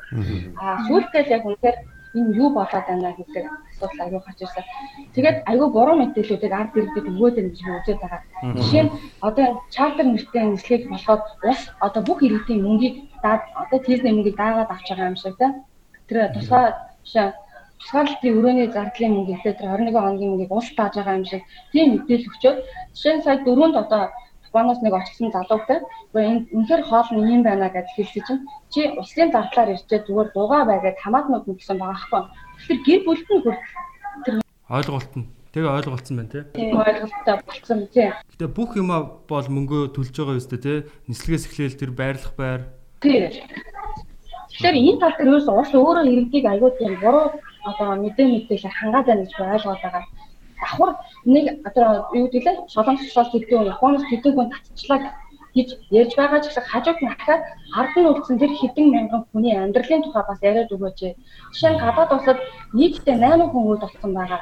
Бүгдээрээ Монгол улсын иргэншилтэй хүмүүс аахгүй юу? Бүгд аялын визээр эсвэл сурах гад нэг улсын тэтгэлгээр ирсэн. Тийм залуучууд бүгдээрээ ингээд янз бүрийн шалтгаанаас болоод үүд болсон. Хоёр хүн коронавигоор үүд болсон байгаа. А тэгээд тусгаалтын байранд хоёр хүн үүд боллоо. Монгол улсын иргэншилтэй Монгол иргэд үүд болоод байхад дотооддоо нэг ч иргэн үхээгүй амь өртөөгөөд нэг Ардын Баатар болцоогоо гадаадтайгаа үүд болсон одоо хүмүүс амь насыг тэгээд айл улсад хариулах үеийг ойлгохгүй байгаа. Та нараас хиний хариуцлага гэдэг нь тодорхойгүй байгаа байхгүй тий яг хэлийн гадаа нас орцсон ч юм уу хэцүү байдалд байгаа хүмүүсийг хин хариуцах юм бэ те өөрөөсөө за өөрөөсөө ирүүлэхгүй тэгснээ ингээд нэг юм ирүүлэхгүй байгаа шалтгаанаа хэлэхгүй гэд нэг юм бүр тэр чин хүний хүний галзууруулж байгаа байхгүй яг үндэ. Тэгэхээр яг а яг яагаад онгоц ингээд хурдан хурдан нисгэж чадахгүй байгаа юм бэ гэдгээс одоо ярил л да тий. За олон Америкт одоо жишээ нь сая 2000 хэдэн зуун хүн гэсэн тий. За Японд одоо 500 хэдэн хүн гэж сая сонслоо тий. Аа тэгээд одоо Европт даяар хит байгаа бүүм мэд те ингээд яг Аз даяар маш маш 100000 хүн байна гэсэн. Ер нь бол 10-аад мянган хүн ингээд байж байгаа. Тэнгүүд за энэ хүмүүсийг бодъё л да. За нэг нэг онгоц чинь хэдэн хүний багт 200 хүний багтаамжтай юу? Нэг онгоц 200 хүн гэхэд за 50 онгоц нисэхэд бол ер нь 50 удаа нислэг хийх хэрэгтэй байгаа байхгүй те бүгдийг нь авчирхад. Тэгээд тэгэхээр чи эн чинь баг одоо 7 хоног болох нэг онгоц нисгэд бид нар жилийн дараа энэ хүмүүсийг авчирна гэж байгаа байхгүй 7 хоногт нэг онгоц. Тэгэхээр чи яг 7 хоногт ганцхан нислэг үйлдэхэд бол бид нар яагаад ч хөрөлцөхгүй. А за тэгээд яагаад одоо энэ онгоц онгоц нисэх хувааруудыг ингээд ийм цөөхөн байлгаад байгаа юм бэ гэдэг шалтгааныг а яг бодоод үзэнгүүт а, биднэрт одоо ойлгогдож байгаагаар бол Монголд ингээд зочд буудлууд ингээд байхгүй ч юм уу те хүлээж авах хүмүүс байхгүй байгаа юм шиг тийм ойлголтын одоо надад ингээд төрөөд явж ирсэн байхгүй. Тэгсэн чинь зочд буудлууд бол хангалттай байгаа юм лээ. Угаасаа Монголд ингээд яг а жуулчд ирээгүй те хоосон зочд буудлууд зөндөө байгаа. А тэгээд ирээд яг яг байхад яг ямар хүндрэл учраад байгаа юм те? Яг яагаад одоо онгоц нь эсгүй байгаа? Онгоцныхоо тэр нөгөө улсаас тэр мөнгөний гаргаад байгаа мөнгөд үгүй байгаа хөөе тэр яг яг ард иргэд өөрсдөө тэр мөнгөө гаргаад ингээд ир- ирж байгаа хөөе мөнгөө төлөөд ирж байгаа. А тэгээд ирээд за эмч юунууд нь те эмчнэр нь одоо хөрөлцөхгүй байгаа юм болов. За тэр эмчнэр нь л яг хөрөлцөхгүй байгаа нэг тийм асуудал байж магадгүй. А тэгээд хүмүүсийг бас амар удаан энэ нөгөө юу яаж जैन те а тусгаарлалтын байранд байлгаж байна 21 хоног. Тэгээ сая 21 хоног одоо сая фэйсбүүкээр явсан шүү дээ. Нэг ээж те хөрхий а, хорт авдартай байжгаад тэгээ хорт авдрынхаа хүндрэлээс болоод ингээд үүд болчихлоо шүү дээ те. Тэгэхээр тэр бол яг маш удаан хугацаанд тэр хүнийг ингээд байлгаад гадаадд байлгаж агаад тэгээ Монголд ирээд бас нэг удаан 21 хоног гэдэг одоо энэ тус 21 хоног бол дэлхийн хаанч байдгүй удаан тусгаарлалт гэдэг байгаа байхгүй. Тэгээ яага 21 хоног тусгаарлаад байгаа юм гэсэн чинь а шинжилгээ хийх тэр тестрүүд нь байхгүй лаборатори нь ганцхан одоо хөсөөтд байдаг заяа гэж байгаа байхгүй. Тэгсэн чинь энэ ч би нэг Twitter дээр юу харсан Ням баяр Энэ зөв мика мит хийж арай. Ням баяр даш цоодл гэдэг хүний фэйсбүүкийн пост байгаа байхгүй. Тэгсэн чинь аа энэ хүн яасан бэ гэсэн чинь аа одоо юу гэдгийг 6 сарын 19-ний Франкфуртын онгоцоор бүтэн шүнжин Мюнхнээс нойргүй дахиж илгээсэн онцлуурын маань эцсийн бүрдэл хэсгүүд өнөөдрийг хүртэл 6 сарын 19-нд өнөөдөр чинь бараг 7 сарын 19 шүү дээ тий. Аа агуулгах дээр тий одоо эцсийн бүрдэл хэсгүүд өнөөдрийг хүртэл буян тухайгийн гайлын агуулгах дээр хөвтөж гин гэж байгаа байхгүй юу. Тэр энэ хүн болохоор одоо Франкфуртээс одоо Мюнхнээс юм уу тий онцлууруудыг явуулсан байгаа. Онцлог ч одоо Одоо ер нь бол тестер байхгүй юу? тестер юм. Тийм тестрүүд явуулсан. За тэгээд тэгээ эрүүл мэндийн яамны ажлын хэсгийн маань ажил иймэрхүү биднээс үл хамаарах хүн суртал гэхүү те их орноо боддгоо ийм хүдэн цэвдэг албан тушаалтнуудын үйл ажиллагаанаас болоод гэхүү ямар ч л байсан жижиг сажиг ялахгүй шалтгаан шалтгаанаас болоод хий иргэсэн байдалтай байна. Тэгээ уг нь энэ дэлхийд байхгүй 21 хоногийн тусгаарлалтын гол шалтгаан нь бол манай онцлогооны хүчин чадалт байгаа юм гэж байгаа байхгүй юу? А улсын хэмжээнд байгаа нийт 6 онцлогооны лаборатори өдөртөө 300 300-аас 500 хүндэл шинжилгээ хийх чадвартай байгаа. Үнэхээр одоо ичмэр гэж бичсэн байна л да. Тэгээ энэ оны 1 сараас хойш нийтдээ 16 мянган тест хийсэн байгаа альбом мэдээлэл дээр одоо үндэслээд та нар тооцоод үздээ. За тэр онцлогооны нарийн ширээнийг дурдаад яг энэ удаадаа зүгээр жишээ хэлэхэд урд өмнө Рикэнд байхдаа өдөрт 2000 PCR урвалыг ганцаараа өлхөн хийгээд болоод л байсан. Бүхэл бүтэн улс байнда арай за яг энэ ховын юмнууд аа Энэ өөрөө бас эмч хүн юм уу те? Эмч хүн юм байна тий. тийм шиг. Тест хийдэг хүн юм байна тий. Тий. Тэгээ гол нь Монгол руу тест явуулсан чинь буян тухайг агуулгатай байгаад байна гэж чинь тий. Одоо манад бол нь штэ а 6 онцлогооны төвд тий одоо лабораторийн төвд а 6 ширхэг тэр нэг он- он- онцлоор гэдэг PCR төхөөрөмжгээ тий байлаа гэж бодоход өдөртөө дор хаяж 2-оос 3 мянган хүн шинжилгээ хийх хүчин чадал байгаа гэж аахгүй. Тэнгүүд тэр нэг онцлогооны төхөөрөмжүүд нь онцлоорууд нь зүгээр л а, гайл гайлын одоо агуулга дотор байгаа гэж бич. За яг энэ яг яг хэр үнэн худал нь бол мэдэхгүй. Гэхдээ зүгээр баг үн- үнэн баг. Ягаад тэгэхээр юу гаднаас орж ирсэн юмнуудыг 21 хоног бас нэг эд бараа мараг чинь тусгаарлал нэдэргээ те. Иймэрхүү юмнууд тэгээд хүмүүсийг жишээ нь бас одоо нөгөө зоригт хуучин одоо сайд байсан шүү дээ те. Одоо сая Оросоос бүр юугаар орж ирсэн газраар явж орж ирсэн. Оросын бүр баг Москвоогоос явсаар хагаад хэдэн хоног хүлээдэ машинаар явж ирээд одоо хойдлын алтан булгийн бомтоор орж ирээд тэгээд дарханд одоо тусгаарлагдсан байгаа. Хин одоо мөнх чулууны зоригт хуучин сайд байсан хүн. Энэ хүн Twitter дээрээ бол бас нэлээд аа одоо шүүмжлэлтэй байдлаар бол ингээд жиргсэн байгаа байхгүй юу. Ерөөсөө тест хөл хорионд байгаа хүмүүсээс ерөөсөө тест авахгүй байгаа гэд. Тест авахгүй яг дахиад нөгөө нэг шалгах тест нь амар удаад байгаа. Тэгээд зүгээр байлгаад байгаа. Тэр хүмүүсийг байлгаад үгүй тестийг чи авнаа гэд.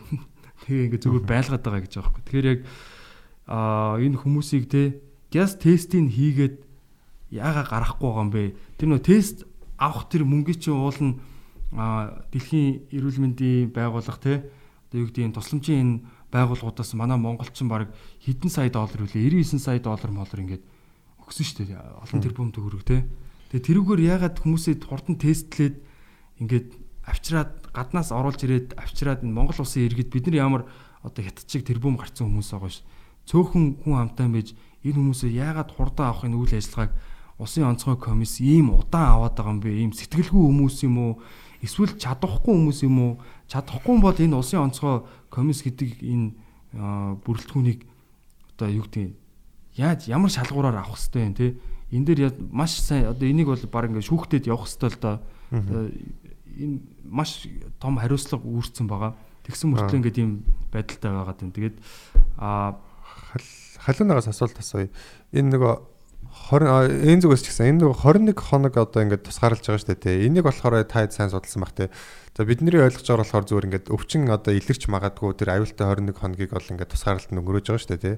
За тэгэнгүүт саний одоо ярианаас бодож хахад за тестер үнэхээр яг онцлогоор оншилчих юм бол одоо сөрөг гарчих юм бол 21 хоног тусгаарлах шаардлагагүй байд юм уу? Эсвэл одоо сөрөг гарсан ч гэсэн тэр аюултай 21 хоног байд юм уу? Тэр талаар тайлбарлаж өгөөч.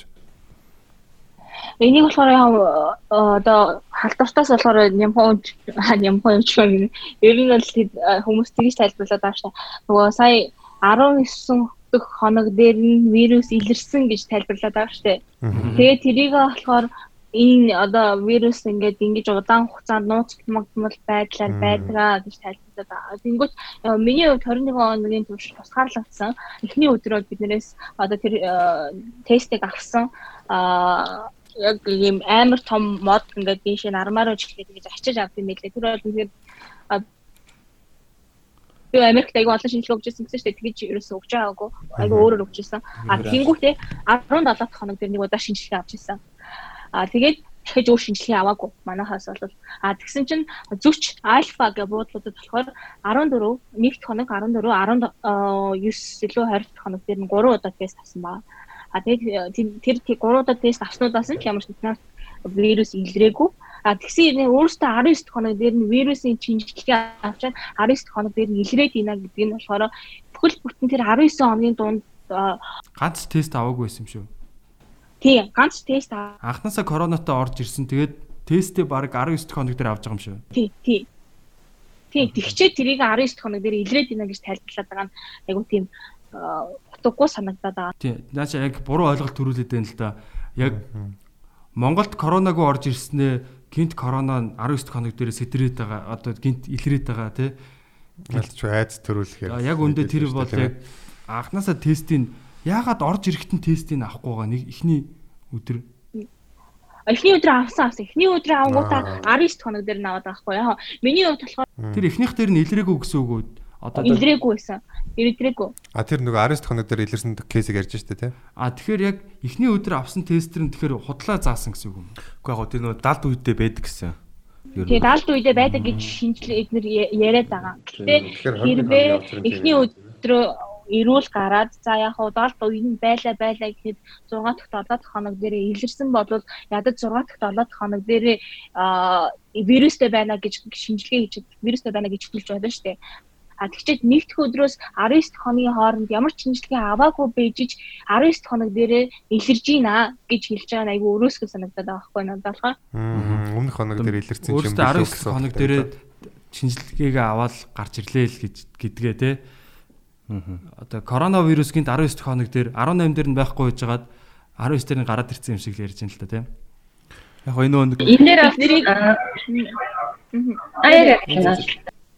аяа Уг яг би бас яг тэгж бодсон. Ерөнхийдөө бол энэ 21 хоног дэлхийд байхгүй 21 хоног яриад байгаа шүү дээ манай монголчууд чинь. Тэгээд очиж байгаа бүх хүмүүсээс бид нар ингээд судалгаа аваад бид нар чинь админууд учраас ингээд оцсон уус орноос та танад дээр яаж яаж ингээд тэгээ асуулаар яг бүгд адилхан байгаа байхгүй. Очихт нь нэг авдаг. Тэгээд 19 хоног дээр ч юм уу 18 хоног дээр авдаг. А яг тэр эрүүл мэндийнхаа одоо журмандаа болохоор чинь нэг бараг л 3 удаа тий очих болгоод анх авлаа, ахаад 2 хоногийн дараа авлаа, 3 удаа авлаа. Ингээд шалгаж явах явцтай яв шалгаж авах ёстой юм байна л да. Гэтэл манайхан авахгүй байж байж яснаа гинттэй. Эсвэл 13 хоног дээр нь авчихаа яа яа тэгвэл тэгээ заавал нэг тийм 21 болох гэж ядаач байгаа юм шиг. Сүултээ яг одоо нэг тийм хардах хэрэгтэй гэдэг үгтэй болсон байлаа шүү дээ. Тэгээ яг тийм болцоод байгаа байхгүй юу. Тэр нэг имч тэгээ бичсэн байсан. Манайх ингэж ганцаараа 21 гэж ингэж юу яа дэлхийд байхгүй юу тогтооход байна. А анх одоо тэр тусгаарлах явцдаа л ерөөсөө гялс яаралтай 3 удаа тест авах хэрэгтэй ингээд аваад аваад шалгаад а тэгээд тэрний дараа харин галсан тохиолдолд те тэр эмчийн буруу гэж тооцох юм байл л те Тэ коронавитой үнийг ерөөсөө яагаад а гэтэл манайх болохоор ч тэгэл баг эмчээ шүтээд яваад тэгээ 19 тоног дээр нь илрүүлж мэлрүүлээ. А тэгээд би бас нэг юм хэлэх гэсэн нөгөө түрүүн гэсэн шүү дээ нөгөө а эмчийн одоо жишээ нь юу гэсэн а тусгаарлах байр бол зөндөө байгаад байгаа гэдэг байгаа тийм. Тэр эмчийн эмчнэр одоо дутуу хүч хүрэлцэхгүй байна гэдэг. Тэгэхээр уучлаарай ингээд эндээс ингээд 2 3 мянган оцсон ч гэсэндээ тэд нар бүгд коронавитой хүмүүс биш аахгүй юу яг үнэндээ. Тэгэхээр ангаахын оюутнууд ч гэсэндээ яг үнэндээ тэд нар нэг юуг нь одоо юу гэдэг асрах хамгаалах юу гэдэг нэг тиймэрхүү чамайг 21 хоногт байхад ямар ч иглээд эмчнэр өдрөө болох ороод ирээд үзэл бүр чамтай амар тулж ажилласан аа. Өгөө эмч бол угаасаа тусгаарлалтын үед эмч болно шүү дээ. Шинжилгээ авахд л шаардлагатай. Бусад үед онцгойн ажилчид өөрсдөө халуун халуунаа үзэл явчихдаг. Аа хэрвээ вирус шижигтэй тохиолдолд дэлгэсэн гэж үзэж ивэл хүмүүс ирж эмчилгээ хийх нь. Ямар санда тэр Toyota энд буудалсан манай нэг группийн нэг ах хөгшин биеийн өвдөд байна. Чи нөгөө тариа хэлгмээр ах ингэ тэгсэн юм байна л та. Тэгсэн чинь та нар тусгаарлагдчихж байгаа шүү дээ. Энэ бол эмнэлэг биш гэж хэлсэн байхгүй. Тэр нь хүн юу гэсэн юм бэ? Тэгвэл одоо тэгээд одоо тэгээд тааштай ерөөсөө чадлаараа аваад ийна гэдэг мессежийг нийгэмд масс өгөөд байгаа нь ерөөсөө тэр нь амар өрөөсгөл. Ягаад тэгэхээр өмнөх одоо 6 сард шүү дээ 8 нислэг гэсэн. А тэрний өмнө за өсрөөл нэг сард 3 удаа нислэг гэсэн маа. Яагаад энэ шиг өмнө нь ингээд 8 нислэгүүдийг хийж бодоод байгаагүй бэ? Тэр хэдэн сарын турш туршлаг судлаад судалгаа хийсний үр дүнд 8 нислэг хийж байгаа юм уу? Тэр чинь яг үүндээ тэгж одоо хугацаа шаардлагатай хахаар асуудал биш гэж би үзээд байна л та. Тий яг энэ шийдвэр гарах яг харин тий нэг л их судалж гин тий бид нэр одоо энийг харж гин гэд яг үндэ цаанаа бол яг за яг бид нар бол ингэж харж исэн сая сонгуулийн өмнө бол ингэж харж илаа шүү дээ. Бид нар бол яг сонгуулийн өмнө нэр хүндээ алдахгүй тулд аа ингэж тий аа одоо дэлхийд дэлхийд одоо байхгүй юм чанга юу аваад байна. Яг хөө тэр бол ингээд бас хүмүүсийн одоо нөгөө дэмжих тэр сэтэлт нь бол нөлөөлсөн нөлөөлсөн тэгээ тэр бол үнэн. А тэгэнгүүтээ сонгуула хамгийн гол нь амар тийм сони хийсэн байхгүй те хүмүүс ингээл яг ерөөсө корона байхгүй юм шиг ингээл яагаал те дотроо ингээд байгааг гадаадаас харж байгаа хүмүүст бол тэгээ бид нар ч гэсэн дотооддоо одоо ингээд бизнесүүдэд хаалгацсан хүмүүс те ингээд хараад байж хат үнэхээр бас зэвүүцэл хүрсэн л дээ. Хүрсэн. Тэгээд а яг одоо бидний сая одоо манай комедигийн амраа те бид хэд ингээд манай комедианууд нийлээд миний өгсчүүл одоо болио гэх те. Тийм бас нэг юм юу хийсэн байгаа үзүүлбэр хийсэн. Тэгээ тэр тэр болохоор яг гол санаа нь болохоор маш удаан байна. Шийдвэр гаргаж чадахгүй өөртөө хийсэн тэр нөгөө дүгнэлтэндээ итгэлгүй өөртөө гаргасан шийдвэрт эргэлзээд ингээд шийдвэр гаргаж чадахгүй бидний татвар төлөгчдийн мөнгөөр цалинжиж ингээд биднийг эсрэг ийм үйл ажиллагаа хийгээд ард иргэдийнхаа эсрэг ийм үйл ажиллагаа хийгээд байгаа бол та хэд ажлаа хүлээлгэж өгсөн дээрээ ингэж ажил хийн гэж байхгүй энээсээ ичих хэрэгтэй гэсэн тийм л мессеж ер нь хүрэх гэж зорьсон л доо. Тэгээд одоо ч гэсэн ер нь бол маш удаан ажиллаж байна. Би одоо яг юу бодож идэм бол энэ хүмүүс одоо яаж энэ онгоц нисгэд одоо тийм мэдгүй яг одоо юу биднийг хориод байгааг би ерөөс ойлгохгүй юм л да. Аа. Тэгээ яг нэг хүмүүс ер нь бол нэг хүмүүс Хүмүүс ингэж байгаа юм бол онгоц нисгээд яг бүх ажилчдууд экипаж аа, Сонсч сонсч байна. сонсч сонсч байна. Яг экипажийн ажилчид бүгд нөгөө аа, бүгд тусгаарлалтандаа ороод тэгээ нөгөө том хэсэг том онгоцоор нисгдэг одоо Боингийн хамгийн том нөгөө онгоц агаад байгаа штэ сая шууд нислэг хийсэн. Тэр тэрийг жолооддаг одоо онгоцны нисгчт нь хоёрхан ч гэх юм уу те. Яг тиймэрхүү шалтгаануудыг ер нь бол хилээд байгаа юм бэ. А гэхдээ яг түрүүний хэлсэнчлэн өмнө нь 2 3 нислэг чатгаараа аваад ийна гэсний 6 сард 8 нислэг хийсэн гэдэг ааш тий. Их чинь боломж байгаа л байгаа хгүй байсан болоод гэж. Яг хоо эднэрийн хараад өмнө нь бол яг мэдээж туршлагагүйтай л нөгөө а US нөгөө тусгаарлалт хийгээгүй ч гэх юм уу? Онгоцны одоо онгоцны жолооч нараас бус нөгөө бусад орчигчдоос тусгаарлаагүй тийм тийм юм хийгээгүй болоод онгоцны жолооч нар нь 21 хоног одоо тусгаарлагдсан нь бол үнэ а гэхдээ тэрнээсээ суралцаад аль хэдийн шийдэл нөгөө шийдлүүдээ олоод авцсан байхгүй юу? Тэгсэн тэрний тэрэн дээрээ ажиллахгүй байгаа амар удаан ингэж ажиллаад. А тэгээд 5 6 сарын турш татсан байгаа хүмүүс одоо амьдрахын тулд тэр чинь маш их олон мөнгө шаарддаг нэгдэж явна хэрэглэн тийм ээ. Тэгчээд байхад яг энэ бүр ингээд тагтагтаа тулцсан байгаа хүмүүсээс бизнес хийгээд байгаа нь ерөөсөө таалагдахгүй байна. Тэгээд намайг би яг анх 3 сар 4 сарын 2-нд бид нэр одоо Америк гацсан иргэдийн зарим админууд нэлээд Лос Анжелесийн нөгөө Холливуд сайны доор гэртээ харьяаг мөнгө дууслаа, виз дууслаа энэ тэр ингээд одоо сайнууд бариад зураг ягаад гэртээ харьяа гэдэг хаштагтай чаленж эхлүүлж ирсэн. Тэгээд тэгж яхад бол хар масууд бүр үнэхээр аимшигтай байсан. Би өөрийнхөө фейсбુકийг 7 хоног хаах хүртэл над руу ингэж орж ирсэн.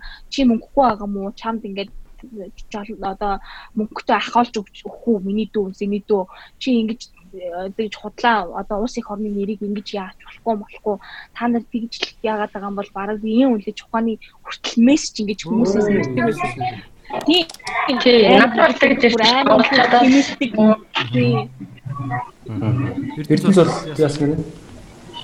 Над руу бас яг тиймээс ирсэн. Чи одоо ийм залуу охин байдалтай ингээд эх орныхоо нэрийг ингээд эх орноо голж авчаад тэгээд а юундаа ингээд тэгээд ингээ олон юмараа яваад байгаа. Тийм хэцүү мөнгөгүй зовоод байгаа юм бол тэгээ надаас мөнгө авч олно шүү дээ. Чи Монгол хүнээс Монголд байгаа Монгол хүнээс ярьж байгаа шүү дээ.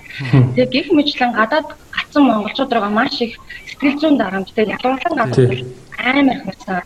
Бид нэр яг үндэ ялгарлан гадуур дотор аль түмний үзлээс гадна гадаад байгаа гэдгээрээ маш их гадуур хойдоод байгаа байгаа байхгүй юу. Тэр нь одоо хүмүүс маш их сэтгэл зүйн дарамжтай. Тэгээ сүүлдээ тэгэл над руу ингээл тэг янз бүрийн одоо үхээж мүхээж наана үх амиа хоогоолсон гэж янз бүр мессеж ирээд а тэгээд сонгуулийн дараа аваа гайгүй болсон. Тийм. Тэгээд ерөөсөө ойлгохгүй. Тэгээд одоо Японд ч одоо 21 тий 21-ний одоо нислэг байна. Гэтэл тийзнийхээ мөнгийг бид нэр 5 сарын турш шинэ өндөр өвчтэй гадарч ямар ч ажил авахгүй. Япон хүмүүс нь а мөн үндсэн одоо Монгол бэлэн гэсэн ажлын байр бүх зогссон байхгүй. Тэгэхэд энэ бүх нөхцөлд ингээд 5 сарын турш ингээд бид чинь годмар би ч гэсэн одоо ингээд сүүлдээ байрны түрээсний мөнгө дийлэх болоод айлуудаар ингээд хонж авч байгаа байхгүй юу? Одоо бол тэгээд а онгоцны тийсний мөнгө дааж чадахгүй гацчаад одоо яг чадахгүй болсон юм зөндөө юм одоо тийснийхаа мөнгөийг даахгүй тусгаал байрны мөнгө авахгүй тэгэнгүүт одоо чингийнхаа энэ чинь байлгагаа байрч авлаа тусалж байгаа тааж авлаа амар хэцүү юм. Тэгээд дээрээс нь монголчууд нь гадуурхаад ерөөсөө болохгүй амиа хоосон усаа хоосон гэх юм. Ч зүгээр имчилгээ хийх гэж авсан ихчийг л тэгж хэлж байна. Улсаа голж имчилгээ улсаа голсондоо бид энэ хүмүүс те сургуульд сураад ч юм уу одоо юу гэдгийг бид нар чинь хойд солонгос биш шүү дээ тий манай одоо энийг сонсож байгаа хүмүүс бас энийг бас сайн ойлгомоор бид нар өөр одоо иргэншлээ солиулсан солилцох гэж явж исэн хүмүүс биш байхгүй юу? Тий бид нар ус өөр улс руу зорчих эрхтэй улс тий. Тэгээ бид нар яагаад энэ эрхээ эдлээд явж болохгүй? Энэ коронавирусыг бид нар яг ийм айхтар юу болно гэдгийг бүгд мдээгүй шүү дээ. Яг үндэ бүгд мдээгүй тий. А тэгээ дээрэс нь бас ийм одоо жишээ нөхцөл байдлууд одоо их сургуулаа төгсөөгүй байсан тий. А тэнд ажлын гэрээтэй байсан ч гэдэг юм уу. Их орноо голсонтой өрөөсөө биш байхгүй дээ. Энийг хүмүүс яг ингэж харлуулад байгаа хүмүүс бол хамгийн арчаагүй а одоо их дайсан хүмүүс гэж бодож байна би бол. Би бол яг тийм ер нь бол дайсны яг дайны яг хэрвээ энэ яг дайны үед бол манай төр зэсэг заяа ямар чадахгүй байгаагаа харуулж байна. Яг одоо бол ямар чадваргүй байгаагаа харуулж байгаа байхгүй юу? А тэгээ дээрэс нь ард иргэд нь ямар амиа хичээсэн ийм арчаагүй байгааг бас харуулж байна. Тэгээд зарим нь тий. ийм яриад сууж байгаадаа бол үнэхээр ичих хэрэгтэй. Яг энэ яг Facebook дээр бас яг энэ хамгийн гол нь энэ чинь нэг юм хүн чинь бас нэг сэтгэлийн амттай юм болохоор яг энэ би гадаад байгаа хүмүүсийн сэтгэл зүг үнэхээр бас яг маш хэцүү байгаа гэж бодож байна л да. Тэгээ дээрэс нь ингээд одоо зүгээр элэг нэгтнүүд нь ингээд тэ одоо зайл баг наана ухааны юм Гадаадад гадуурхагдж байгаа хэдийгээ тий. тий ярьж байгаа нь бол үнэхээр манай ус болоогүй байна. Бид нар бол яг ийм ийм хямрал тохиолдоход бол үнэхээр нэгнийгээ барьж идэхэд бэлэн ийм аратан шиг ийм хүмүүс байна гэдгийг харуулж байгаа байхгүй. Тэгээ төр зэсэг нь хамгийн гол нь энэ дээр хурдан хөдлөөд яачих болохгүй. Одоо Израилийг харал та. Израиль ямар мундаг вэ? Сая Москвад нэг нэг Израилийн иргэн тэ ковидтэй байна гэж яхад зүгээр тусгай үүргийн онгоц ч бүр цэргийн онгоц нисгээд ганцхан хүнийг очиод авчиж байгаа байхгүй. Улсынхаа зардлаар шүү дээ. Тэгээд яг мэдээж имчилгээ имчилгээний юм цаана одоо ямар үдин би сайн мэдэхгүй. Гэхдээ зүгээр л тэр одоо юу Францууд бас дэлхийд дахинд байсан бүх Францын иргэдээ татсаж авсан. Америкууд бас татаж авсан. Энэ том улсууд ингээд татаж уусаа мэдээж бас тэр цаанаа бас одоо эдийн нь сайн байгаа л баг. Гэтэ манай улсад бас нөөц болцоо бол байгаа. Бид нэр гадаадаас тусламж авцсан. А гадаадын улс бас ийм авиа компаниуд бас ингээд тэ сая одоо бас нэг нөгөө зүрхний хагалгаанд орсон хүүхдүүдийг авчирлаа шүү дээ тэ. Аа тэгээд иймэрхүү бүр гадаадаас ч гэсэн бид нэр авчираад бид нар энэчнээ сайн тестлж оруулаад бодлуудаа байлгаал одоо юу гэдгийг халуун үзэхэд бол би ч гэсэн халуун үзэж болно шүү дээ. Зөвхөр юм тэ одоо хинч халуун үзэж болно шүү тийм үстэй. Тэр тэр хүмүүсийг ажилтгүй байгаа хүмүүсээ сайхан цалинжуулаад тэр халуун үздэг ажилтан ч юм уу юу гэдгийг энийг ингээд зохион байгуулах ажил байгаа даахгүй. Менежмент бол үнэхээр муу байна. Засгийн газар одоо энэ дээр амар муу ажиллаад байгаа. Би яг бүр тэгснээ бүр одоо ингээд заяа янз бүрийн бүр юм сонин нөгөө засгийн газрынхаа янз бүрийн юм дид сайд байд гэдэг одоо юу гэдгийг за игээд ийм татвар төлөгчдийн мөнгөөр энэ төсвийн мөнгөөр улам бүр ийм сонин үрлэгэн ийм шийдвэрүүд ингээ гаргаад яваад байгаа. Үнэхээр яг одоо улс орондоо зарим хүмүүс бол бүр тэгжил би бол иргэншлээсээ татгалцсан гэх бүр үнэхээр гомдсон байгаа байхгүй. Монгол улсынхаа иргэншлээс татгалцсан гэдэг чинь үнэхээр бүр бүр ингээд тултлаа гомдсон хүн л тэгнэ зү. Тэгэхээр яг арт директор ийм байдалтай ойлгож байгаа бол нэг амар хүчээ нэгтгээд байгаа юм бол үнэхээр харагдахгүй байна. Яг уучлаарай ардын нам те би одоо юу гэдэг аль нэг намын юм уу бол биш. Гэхдээ яг одоо бол амар муу ажиллаж байна. Энтэйгээ яг эвлэрээч. Тэгэхгүй одоо ингээд нэг бид нар бол дарамжлуулдгүй нам ам гэдэргээ те намын дарга одоо нэг тийм яриад байгаа байхгүй. Уусаар та нар өөрсдөө доромжилж хийж юу яриад байгаа юм бэ? Энэ хүмүүсийн ам амьдралыг та нар хариуцж штэ. Хин хариуцлага хүлээх юм? Хүүхдүүдээ ингээд татаад авчдаг. Тэ ийм яг үнэхээр новшин байгаа байхгүй яг өөр одоо хэлэх үг олдохгүй л байна л та. Хүн рүү чиглэсэн юм бас хийхгүй бол. Одоо энэ өөртөө хүүхдүүдийг татаж авчаад тэгснэ бусдын хүүхдүүдийг болохоор бага бага газараа дасан зогсоод дууга чимээгүй байцгаа гэд тэрний төвшин яг ултарч муухай ч гэсэн яачгүй нөгөө хууль одоо баталдаг. Тэгээ бид нарыг одоо амьдралыг шийдээд байгаа хүмүүс маань энэ хүмүүс болцоод байгаа шүү дээ. Тэгэхээр айгүй тийм сэтгэлгүй ажиллаад шалтгаан нэртэй баахан шалтгаан тоочоод төлөвлөгөө байхгүй нэрээ би энэ бол гэхдээ би болохоор эргэж амар гомдож байгаа байхгүй бүр ингээ үнэхээр ингээ яг уулын сурч боловсрох гэж явсан мөртлөө ингээ яг юу юу үзэж туулаад байгаагаа ойлгохгүй байна. Гэхдээ миний хувьд болохоор би эргэншлээ солино гэж бодхоос илүүтэй би харин олон залуу хүмүүс яг эндээс маш их зүйлийг ойлгож аваад нэгдээд одоо яг бидний ялангуяа 90 90 оны залуучууд илүү сайн нэгдээд тийм ээ? Шинэ үедээ бас ингээд одоо энэ бүх одоо балиар юм тэмцээд үгүй их ласта юу гэдгийг тэгж л би бодоод байгаа юм тийм. Яг яг энэ бас нөгөө талаараа тэгээ бидэрт бас их боломж олгож байна л да тий. Ер нь яг одоо бидний одоо багийг хуулж авч ийн гэх юм уу те хин яг хэн болохыг ингээд ер нь харуулад байгаа байхгүй. Тэгээд яг төр зэсэг маань ямар байдалтай байгаа нь те нэг амар мундаг жимшиг тийм одоо имиж гаргаал те ингээл баатар болоод яваад байдаг. Яг ингээд яг ажил дээр бол ингээд нусаа нааж байгаа байхгүй. Та. Одоо юундаас нагаад байгаа мэдгүй. Тэгээд аа энүүгээр энүүгээр дамжуулаад ер нь бид нэр энэ засгийн газар гэдэг чинь яг ямар байх хэвтэй юм бэ те?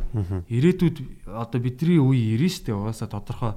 Ирнэ яг бидний үеийнхээ ингээд одоо шийдвэр гаргах тэр насан дээр ингээд очино аль хэдийн одооноос ингээд дуу хоолойгоо ингээд өргөө явж байгаа.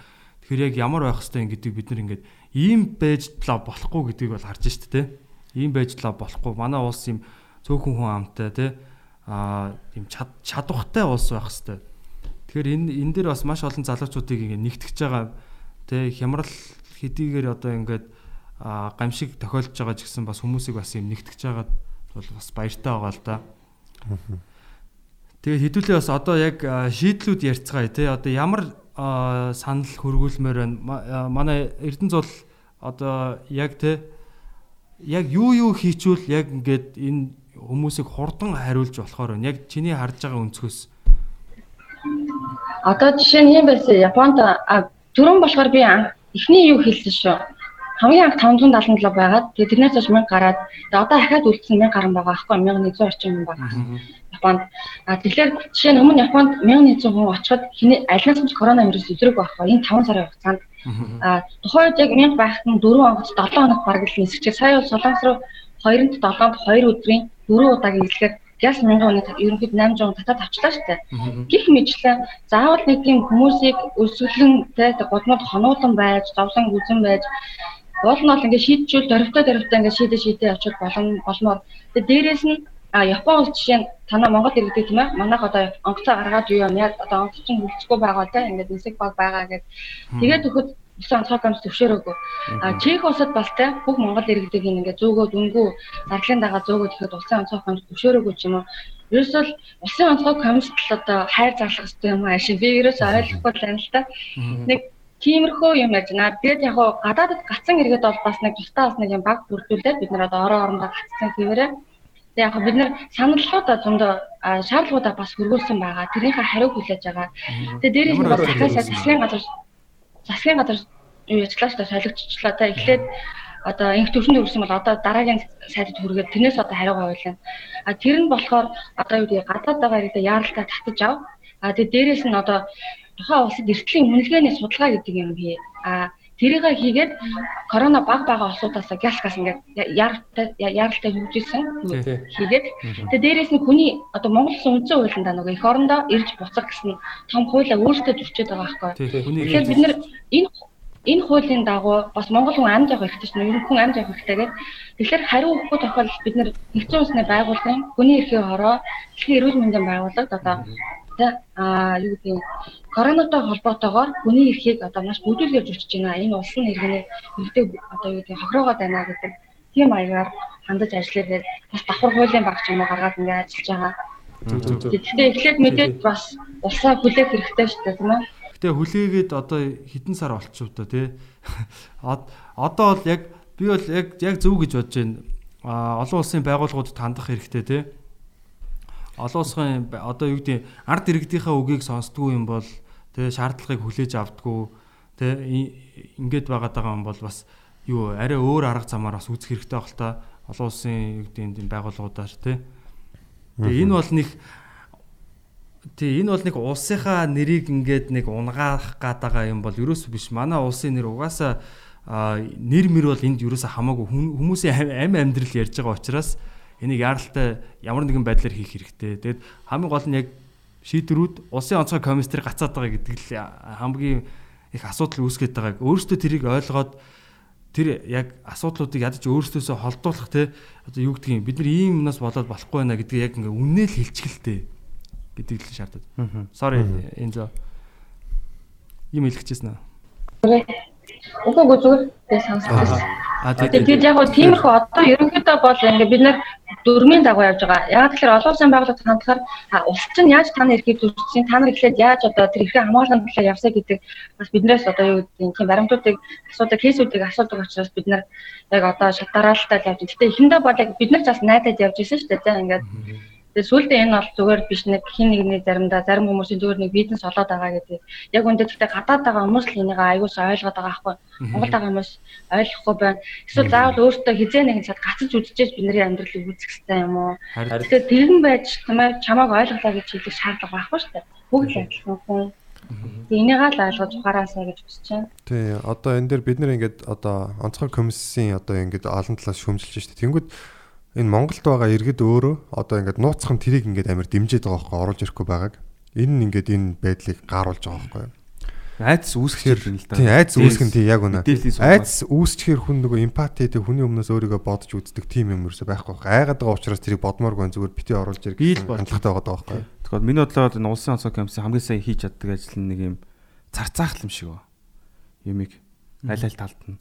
Түүнээс эн чи одоо манайх чи юм том Япон мопон Америк шиг том улс биш шүү дээ. Жижиг юм чин амар юм ингээд эргэж харж марахад маневр айгу сайтай шүү дээ. Хөнгөн газ газ хурдтай хөдлөөл газ газ шийдвэр гаргаад айгу болон боломж байхгүй байгаа байхгүй тий. Цөөх иргэдтэй цөөхж онгоц явна.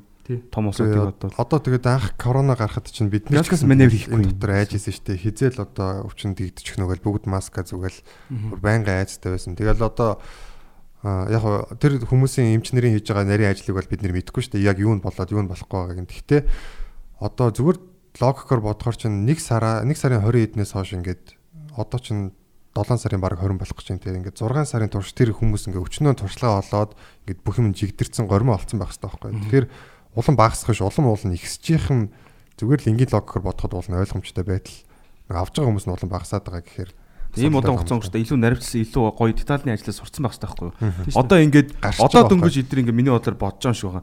За их хэмжээний иргэдээ ингээд за ингээд ороолоод ирэх юм бол нөгөө нэг одоо эдийн засгийн хот дотор юмудаа нээх гээд байгаа шүү дээ бас ингээд тэнэтгээ ингээд зөрчилдөд байгаа юм уу хааш амар хитрхи механик сэтгээд байгаа байхгүй юу? Ухаалаг ажиллаж чадахгүй байгаа гэж би үзэж байна. ер нь ашиг сонирхлын юмнууд нэлээд байдаг байна. Тэгвэл дотоод юм нээчих юм бол нөгөө гадаа хүмүүсээ оруулж чадахгүй гадаа хүмүүсээ оруулаад ирэх юм бол дотороо юм аа нээж чадахгүй ч гэдэг юм амар тийм механик амар арга барилууд нь харахаар хитрхи тийм Тэгээ миний хувьд бол одоо асуудалтай. юу гэдэг гадаад гаццсан байгаа монголчууд маань бол тэгээ ихэнх улс орнуудад одоо тест онцлуураар одоо онцлогдох боломжтой байгаад байгаа шүү дээ. Одоо Японд бол одоо онцлуулж болж байна, тэгээ Америкт онцлуулж болж байна, Европт онцлуулж болно.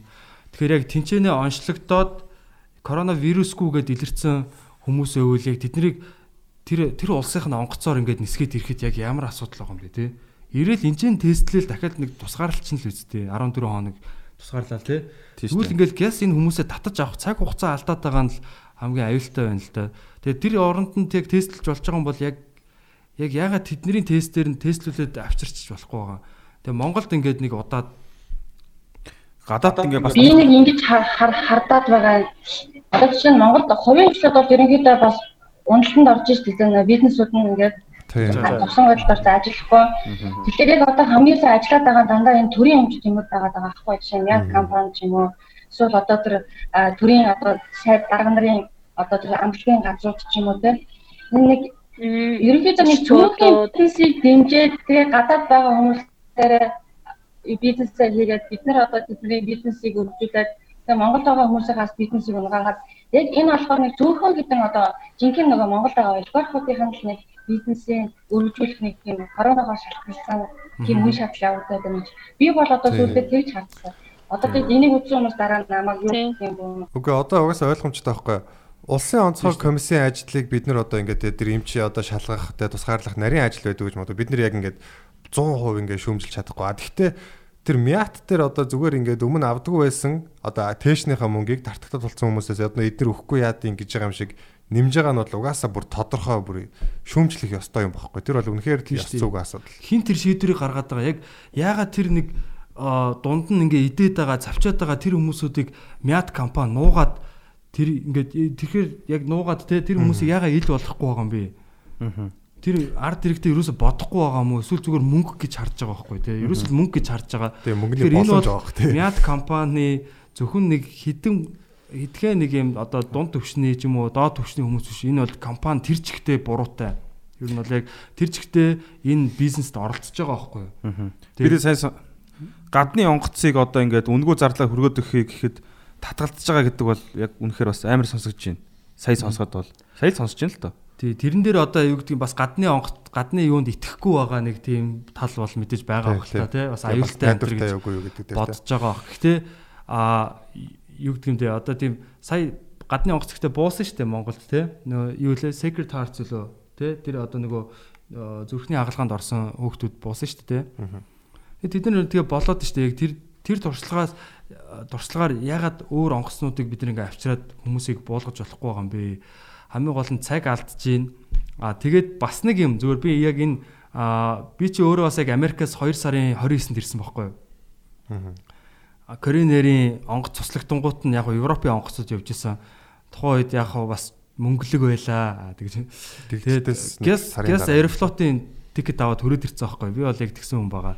Тэгээ 14 хоног гэртээ манай сонсогчид бүгд мэдж байгаа. Гэртээ 14 хоног өөрийгөө бас тусгаарлсан. Одоо хариуцлагатаагаар. А за тэгээд юу оо shit би сая юу ярьжлаа. Нөгөө чи гаднаас ирсэн хүмүүсийн нэгэн гэдгийг ярьжсэн дээ. Тий, би бүр ихтэй сая амар март. Яг яг тэрнийх нь яг өмнө яг юу ярьжлаа. Гаднаас а, онгоцод ирж болно гэдэг байгаа тий. Тий. А тий, тэгэхээр яг нөгөө Бас нэг юм амар житсэн ш чи бүр. харин тий, бүр яг амар яг хэлэх гэж байгаа. Тооны бүр- хайчих. За sorry, эрхэм Окей. хүндэт наадамчтай. Тэр нөгөө одоо юу яваад байгаа штэ тий. За яг нэг юм аа гаднаас одоо тэр онцлогрууд ирсэн байна гэж юм. Аа тэгээд аа бас нөгөө гаднаас онгоцууд оруулж ирч болоод байгаа гэдэг байгаа. Тэн дээр бас бид нэр яг нөгөө талаасаа ярил бас нэг тийм тэр онцлогрууд одоо яг ихтгэлцүүрийн даах уу гэдэг ч юм уу бас байж болох юм байна гэдгийг бас дурдахын зүгээр болоо гэж бодож байна л да. Аа зөв зөв тий. А тэгээ би нэг юм нэмээд хэлчихв. Яг мятлыг зөвхөн нисгээд сая үнээр нөгөө Афганистаны цэргүүдийг авчирхад хүннүү яриг явуулсан би аюух баярлалаа да. Тэгэхээр а, ганцхан мят бас энэ мятаас гадна зөндөө байна. Тий, одоо онгоцнууд байна шүү дээ тий. Easiness Airways байна, Хүннүү Air байна, Aero Mongolia байна. ч гэсэн тий. Тий эдгээр аа аа Эдгээр чинь бүрэн солонгос руу юм уу Япон руу нисэх боломжтой одоо компаниуд байгаа даа штэ. Тэр одоо бүр Афган Афган руу 16 цагийн турш ингээд явж очиод нисээд ингээд ирсэн байгаад хахад бусад онлооч гэсэн болох хөстэй болох л байгаа хгүй. Тэдэд үйлчлэгч нь байна уу байна, онгоцны нисгэгч нь байна уу байна. Тэдний яаж ажиллагаа бэ? А хоёрт гэвэл үнээр нь татгатад болсон хүмүүсийг яагаад ингээд хоёр талын нислэг бид нар усаас ерөөсөө ямар ч бид би бол одоо одоо өөр төр уучлаарай жишээ авчиж шүү. Би бол ингээд нийгмийн даатгал, эрүүл мэндийн даатгал бүх татвараа төлдөг хүн. А тэгчээд надаа яагаад уснаас ямар ч би нөгөө мөнгө ингээд нэхгүй байгаа ч гэсэн иймэрхүү хүмүүстэй ядаж хөнгөлөлт үзүүлмээр байна. Эсвэл ус чаддгүй маа гэхэд одоо юу гэх нөгөө ленз цэгийн мэн ч юм уу бид нар дэгит гэж ярьж байсан байхгүй юу? Ленз цэгийн мэн ч юм уу ингээд нийлээд одоо зээл аялын зээл гэдэг утгаараа Тий. одоо тиймэрхүү уян Ядаж 30% төлөөд ч юм уу лизингтэй те. Тий Тэгж Тэгвэл боломжтой шүү. одоо шууд өгнө гэдэг айгүй асуудал. Одоо жишээлбэл 5 сая 260 мянган төгрөг. За хоёр нь бол тусгаарлалтын мөнгө орцсон. А тэгээд нислэгийн зардал орцсон. А тэгээд нөгөө онгоцноос буугаад а тусгаарлалт байлгаа явах автобусны мөнгө гэж хүртэл орсон байгаа юм. За за. Алхам тутамд нь ер нь бол энэ чи бизнес болт, төрийн бизнес болцсон ба шүү дээ. Тий. 45 хүний судалтай мөнгө 450 мянган төгрөг гэсэн үг нэг гэсэн ба. А жирийн үед ачуурчлуу тэгээд 45 мянган нөгөө 45 судалтай автобус яваад 250 мянган төгрөг буулгаад бид нар 200-аар явдаг байхгүй. Тэгэхэд энэ яг за яг энэ одоо бизнес нь окей. А гэхэд бас тий ч, олон хүмүүс тий тий хүлэн шүрд хүрж байгаа байхгүй. Угаасаа яг тэднийг бас яг яг ундаас нэг компани бас бизнес гэдэг нөгөө хүм- хүмүүс л гэж үзээд байгаа юм л та. А яг гэтээ би мятын тэг шултыг бол яг ойлгохгүй ба. А тэгээ усаас яа ганцхан мятыг ингээд явуулаад давуу ирэх өгөөд монопол толоод байгаа бүр ингээд гэдэг нь бас Төрийн өмчт компани учраас. Тийм л дээ. Гэхдээ бас бид нар чи Монгол улс гэдэг юм чи өөрөө иргэн нь бэжэж үс болж байгаа шүү дээ. Иргэнээ яагаад ингэ авчихгүй байгаа байгаад Бүх одоо байгаа бүх байгаа хүчин чадлаа дайчлал та. Тэ энэ Easy-несийн онгоц байна шүү дээ. Одоо тэр чи хитэн судалтай байлээ. Аа юу вэ? Aero Mongolia байна. Энэ боломжийг ашиглаж байх мөнгө хийх гээл. Тий, Тий, Усаас Э, даагаад байгаа бол мят байж болж ин ганцаархна тий. Усаас ямар нэгэн хөнгөлөлт үзүүлээд тэр төрийн өмчт гэдгээрээ мят ганцаараа яваад иж болж байна. А тэгэхээр бид нар 100% бид нар өөрсдөө автобусныхаа мөнгө хүртэл төлөөд ирж байгаа шүү дээ. Бид бол бусад компаниуд явуулах хэрэгтэй гэж бодож дээ. Тэгээд дээрээс нөгөө гадны одоо бусад улсуудаас коронавитой холбоотойгоор буцалтгүй маш их одоо таньдаг болсон байхгүй Монгол улс. А бид нар ингээд бүгдийг нь ерөнхийдөө бодлоход ойролцоогоор 2 их 80 төгрөг болсон байгаа байхгүй. Хоёр их 80-да.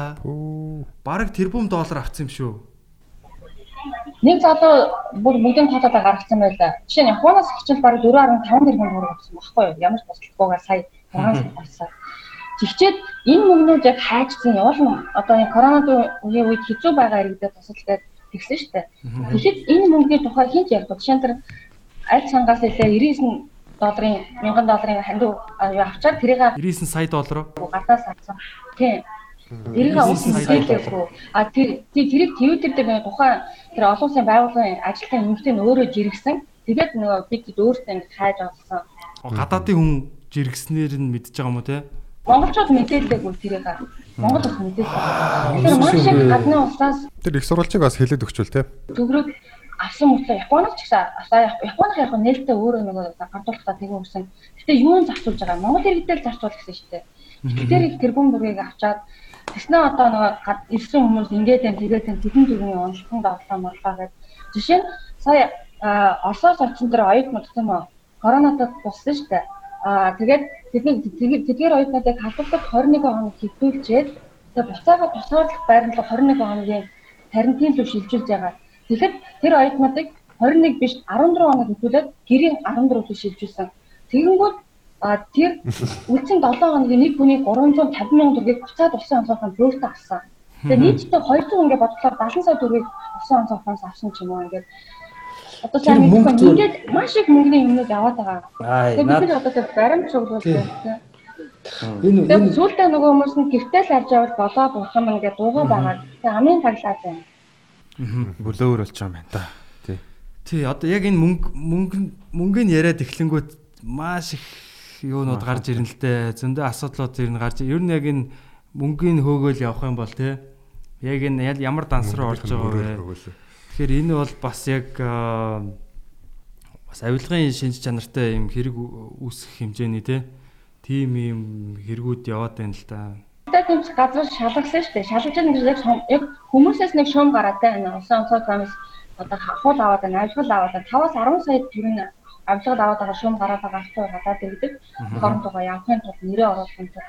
Тэгээ тийм шуум гарсан чинь өөртөө те усан онцгой комиссыг авилгалаа тэмцэх газраас шалгалаа гэдэг нэг мэдээ явсан юм. Тэгээ тэрний хариу хаанж байгаа бүү юм ингээд тавцсан. Уул нэг тийм тухайн тухайн моментод л нэг бидний амыг таглаад хүмүүсээ таглаад яваад. Сая Монголч нь юунаас нэг олон улсын валютын сангаас 6 сард а 99 сая доллар гэж байгаа байхгүй юу? А Монголын одоо энэ коронавирусын энэ тархалтын эсрэг те а энэ одоо нөгөө одоо тархалтын эсрэг гэж биш юм байна. Ер нь бол энэ коронавирусын хариу коронавирусын энэ одоо дэлхийд дахинд энэ тархаж байгаа цар тахлын а одоо энд зориулж тэ 99 сая долларыг өгсөн байгаа байхгүй юу? Тийм. Анх удаа сонсч шít би. Хитэн төгрөгийн Монгол мөнгөөр. Тэгээд энэ Азийн Азийн хүйсээ сангаад 26.4 мянган төгрөг Монгол улсад хандуулсан байна. Тэгээд тэр мөнгөөс хайцсан нэг зөвхөн ингээд маш их олон мөнгө авчаад тэднийг ерөөсөө мэдээлж бод. Яг гадны орнууд нь өөрсдөө яг веб инет 288 тэрбум. Тэгээд тэгээ одоо бид эдийг хэлэхээр л тэгээд одоо бодлоо ярьдаа бууруу ярьдаа яг Тийм. тэгээд буцаага бид эдийг ард түмний дайсан болгоод байгаа. 288 тэрбум төгрөг орсон юм байна те. Аа. Одоо л яг э, усын онцгой комиссийг ямар ямар байдлаар бид нэр одоо шаардлага те э, шахалтаа хүргэх боломжтой вэ? Аа тэр тал дээр та хэд юу гэж бодож байна? Одоо яаралтай одоо ингэж байгаа бас хилэнэ гэхэлэр хүмүүс яг бүх ингэж хилэнэ юм шиг ойлгоод байгаа. Бидний шаардлага чинь зөвхөн Монгол иргэдтэй. Тэгээ дээрэс нь одоо эртний үнэлгээний судалгаагаа ингэж шатаарал иргэдэд татаад аваад Яг үнэ. тэг ийм шаардлага тавиад байгаа. Өрсөлдөлийн мэлгэнээс Хөдөлгөх судалгаа тийм эхлэх цаганд болчтой шүү дээ. Хийс хийгээгүй хоёрын дундуур ингээл Харин тий хийж байгаа юм шиг харагдсан ярина хийхгүй байгаад зөндөө удлаа шүү дээ. Тэгэл хөлдөөцсөн ингээл. Одоо жишээ нь Бодолж जैन болж जैन боломжоор авчин гэдэг үгээ одоо яа гэж хэлнэ. одоо миний өгчөл болоо наад өгчин тэгээ одоо явахаа гэлж. жүжиглээд байгаа шүү дээ тийм. Тийм. Одоо энэ гадаадаас ирсэн мөнгийг яагаад бид нэр энэ лаборатори барих те? Яагаад бид нэр энэ ч Мэргэжилтнүүдийг цайлуулж болох. Имлэгийн одоо одоо за төр зүрийн ч хамаагүй те имлэг байгуулахад энийг яагаад зарцуулахгүй байгаа юм бэ? Энэ яагаад яг энэ маш удаан энэ ажиллаад байгаа юм бэ? Яг улсын яг энэ чинь одоо ер нь бол дайны нөхцөл байдал гэж хэлээд байгаа шүү дээ. Бараг дайнтай адилхан юм онцгой нөхцөл байдалд яагаад ийм удаан байгаад байгаа? Тэ аа тэг хамгийн гол нь бид нар бас ингээд наадмаа хийгээл. Яг заагаа наадам бол бас одоо гэдэг төрийн ёслол гэдэг утгаараа бол хийх ёстой. Гэхдээ аа эргээд ажилдаа хурдан орооч те улсын онцгой комисс эргээд мэдгдлээ хийгээч хэвлийн баг хурлаа хийгээч те нөгөө тэр мэдээлэл өдрө болгон мэдгэж байгаа жахад яага болохгүй. Одоо чинь Америкийн ерөнхийлөгч Трамп те яг энэ коронавигийн яг ингээд дэгдэлтийн үеэр бол бараг л өдөр өдөр болгон шахуу мэдгдэл хийгээл те. Нөгөө нэг бүх одоо CDC буюу нөгөө Center for Disease Control гэдэг одоо баг одоо манайхаар бол одоо энэ халдвартынхантайгаа те хамтдаа ингээл яг мэдээлэл хүргээл ингээл байнга бид нар ингэж ажиллаж байна ийм болж байна. Тэдэн чин тестрүүд авлаа энэ төр гээл те. Энэ бүх үе шатаа ингээд юм нээлттэй ард иргэдээ ингэж тайлгнахгүйгээр ингээд юм чимээгүй гүлтийгээд ингээд суугаад байгаа хамгийн асуудалтай байхгүй. Тэг яагаад одоо чи Монголд ямар бид нэр Сингапур биш шүү дээ. Энэ гадаадаас гяс хүмүүсээ буулгаад шин хэсэгтэрээ буулгаад ч юм хамаагүй те хаанаач болгохтой хамаагүй. Энэ гадаад одоо энэ иргэдийг одоо юу гэдэг юм те гадуур байгаа амралтын кампуудаар ч юм уу те хөдөө жуулчны баазуудаар ч гэдэг юм яг тодорхой юунуудтайгаа тохироод тэнцэн ингээд тусгаарлаад байлгаж байгаа болохгүй байгаа те. Гэдэгт бол нөөц болцвол хангалттай байгаа.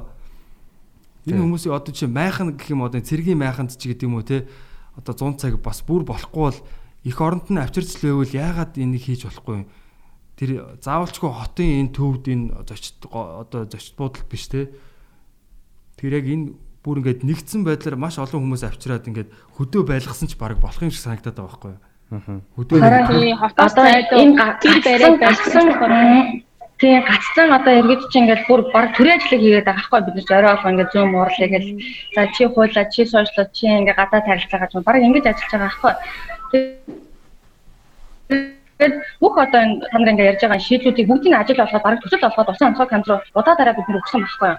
Гэтэл бидний мэйлийг шалгахгүй хариуж өгөхгүй тэгээд маш их гомдол авж जैन хийж өргөдлөхгүй байгаад байгаа байхгүй. Хамгийн хэцүү. Тэгээд бид одоо сүлдээ ямар ч л өгч одоо болохгүй олон улсын байгууллагууд нь хандгаараа л ханддаг гэж яриад байгаа юм шиг. Ядаж эх хормон сонсохгүй одоо юу гэдэг нь те төр засгийн сонсохгүй бид нар ядаж дэлхийн хүмүүс үстэй. Тэгээ төрсөн бид нар чинь ихтлэхтэй төрсөн үстэй. Тэгээд ядаж дэлхийгээс тусалцаа гоё гэдэг. Тийм одоо гаргалгаатай болоод л байж чинь. Айгуу тийм хэцүү. Тэр төслүүдийг одоо яг хаа ингээд хүлэн зөвшөөрөхгүй эсвэл шалгуурт нийцэхгүй гэсэн бол яг хөө тий. Яг угаасаа тэрийг ч үнэхээр авч үзэхгүй огтхон ч нөгөө мессеж зинтэхгүй байна гэдэг шиг тий огч авч үзэхгүй байна гэдэг чинь бас тэгэл ядч нэг хариу хэлдэг ажиллахгүй байгаа байхгүй тий. Нэг эргэх холбоо ерөөсөө байхгүй. Тэгээд аа яг гоо энийг бас манай төр засгийнхан маань ойлгоосоо гэж хүсэж байна. Яг гоо манай нэвтрүүлгийг угаасаа үзэхгүй л байх л та. Гэтээ аа яг энэ нөхцөл байдалд ингээд үнэхээр сайн ажиллаад Тэ яг ингээд ард иргэдтэй бас энэ Монгол улс гэдэг а тэ улс чинь ингээд ард иргэдэд боддгий шүү. Тэ ингээд эдгэртээ санаад тавьдаг одоо эдрийнхаа төлөө ажилтдаг цаг наргүй ажилтдаг гэд ингээ харуулж чадах юм бол энэ бас эргээд одоо юу гэдэг юм те тэ одоо оноо авах маш том боломж واخгүй ууг нь Тэ яг энэ төр зэсэг байдаг юм байна. Бид нэр одоо залуу хүмүүс бол ингээд яг одоо улс төрийн итгэхгүй байдаг тэр шалтгаануудын нэг чинь тэр штэ төр зэсэг бол угаасаа заваа л өөрчд байдаг гэдэг аа тийм бодолтой. Тэнгүү тэр бодлыг маань хамгийн гол нь энэ үед ингээ бүр улам баттгаад байгаа байхгүй тий. Өөрсдийнхөө одоо зүгээр нэг хэдэн мөнгө олдог гар тий. Тий. Тэгэхээр яг энэ боломжийг ашиглаа за Монгол хүн байна да бас тий сэтгэл гаргаад яг энэ үед ингээд нэг ажиллаад одоо юу гэдгийг тэр хүмүүс хүчин чадлаа нэмээд ч юм уу ингээд яагаад ажиллаж болохгүй юм бэ? Энд чинь уул нь бас яг нэг юм хямралын үед чинь бас зарим нь ингээ баатар болж гарч ирэх боломж байдаг юм шүү. Тий. гэж хэлмээр байна. Та нар тэр нөгөө би болохоор одоо нөгөө арт иргэдийн тэр нэг гадуурхаад байгаа тий одоо та нар нана бараг яах гэж явсан гэдэг тал дээр бас ярмаар байна л да. одоо хизээ үлээд байна нөө мөөхтэй хоол идэхгүй а тэгээд варианта талах өглөө гэдэг нөө шитсэн гэсэн нэг тийм мэдээ гарсан шүү дээ тий. Тэр мэдээ бол ер нь амар олон хүмүүсийг одоо гаднаас ирж байгаа хүмүүс дургуутсахад нөлөө болсон гэж боддог байгаа байхгүй юу. Тэг ягаад ч тэр одоо хүн ингээд нэг юм хоол яг тэр хүн магадгүй одоо маш их стресстэй байсан байж болно. Эсвэл одоо за үнэхээр харилцааны асуудалтай эсвэл хитрхи одоо тэ тансаг хоол иддэг ямтай ч юм уу байсан байж болно л доо. Гэхдээ ягаад тэр хоёр хүн хүний үйлдэл ингээд ийм олон хүний бодлыг өөрчлөх хэмжээнд тийм мэдээ болгож тэгж тарааж байгаа гэдэг нь бас л сэжигэл одоо хардмаар байгаа байхгүй юу. Тэгээ хар PR айгүйх тараачсан л та. Тий. Яг PR Амар тараачсан. тоглолтууд мэдээж явж байгаа. Тэгээ бол та нар юу үзсэн ингээл ойлж мүлээ лайв маяг хийж байгаа хүмүүс хүмүүс Нөгөө бичлэгүүд ер нь үзсэн үү харь мараа мараа мараа ингээл. Нүүрхэн бас байшлаа юм л. Тэгээд дайгаад энэ л да энэ дугаа хүмүүс ер нь масаараа жоохон. Тийм, байгаа юм? мэдээлэлээр мэдээлэлээр нь тийм болгочлоо. Чи яагаад байгаа юм? Ялч манай монголчууд аа хэдэн сарын турш айгүй сайн өөрсдөө хамгаалсан. Тэгээд айгүй мундаг эсэн штэ манай монголчууд яг нөгөө анх өөрсдөө. Тий тэнгуут яг вирус оруулж ирээд тэрийг хамгийн гол нь хүмүүст ингээд айгүй мундаг хамгаалаад байхад нь вирус оруулаад ирлээ гэдэг мессежийг энэ бид вирус орж идэг. Эднэр л вирус гэдэг нүдийн шууд ингээд тархийг ингээ угаатж байгаа болохоор яалтчгүй үнэн л ах- яа та нар Парисын доор 6 ахуулсан их чи ингээд та нар яах гэж гадаад руу жаргалаа хөөж яваа эцтэй гэсэн комент байгаа байхгүй. Гэсэн жаргалаа хөөж тэр Парис тавьсан байгаа эцтэй тий. тэр үедээ төгжүүлсэн бол яах вэ те? Ер нь л жаргалаа хөөн үстэй. Хин хин ер нь зовлон зовъё гэж явах юм бэ те. Хин ер нь яагаад хүн жаргалаа хөөж болохгүй юм ер нь. Хөөсөн байлаа ч гэсэн яах юм. Хичээч бид нар Монгол улсын иргэн иргэн байгаа цагт бид нар их орондоо очих бүрэн эрэгтэй хүмүүс. А тэгээд эрэгтэйгээс гадна бид нар өөргөө сайн биелүүлж байгаа. Өөрсдөө сайн Монголд хүмүүс бүхэн болгон маск зүүдэг байсан шиг бид нар ч гэсэн маскын дээр нэмэлт юм face shield тэгээд нөгөө бэйли мэйлээ өгчтэй. Одоо бүр би Монгол дээр нөгөө бэйли өмсөхгүй байхаар ингээд амар шижиг шижигтэй санагддаг байна. Аха. Тэгтлээ Монгол хүмүүс маш сайн хамгаалдаг. Таараа тэр нөгөө гаас ахгүй ч гэсэн нөгөө Америк нөгөө тийм сайн хамгааж байгаа. Тэр энэ хүмүүсийг ерөөсөө бити вирус гэж хараач ээ. А тэгээд сайн их ерөн сүүлийн үед ер нь бол айгуу тийм хүмүүс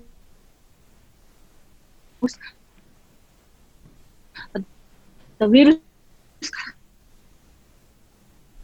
айгу полистер орсоос хүн вирустэй байхад ингээд ингээд айгу дамжихаас өөр яг хаа тэгээд тийм болохоор хүмүүс ингээд би ингэж бие биенээ хэмлээч бид нар элэг нэг монголчууд гэж өөрсдөө ярьдаг хэрний яагаад элэг монголчуудаа хин хүнээс илүү хэмлээд одоо ингээд сэтгэл санаагаар нь унгаад байгаа юм. Гэхдээ тэргөө бид энэ хүмүүсийн хэлсэн хэлээгүй бид нар өөр хүүхдүүдээсээ хол эцэг гэхээсээ хол хайртай хүнээсээ хол сэтгэл санаагаар унаад айгүй тийм хэцүү байгаа штэ.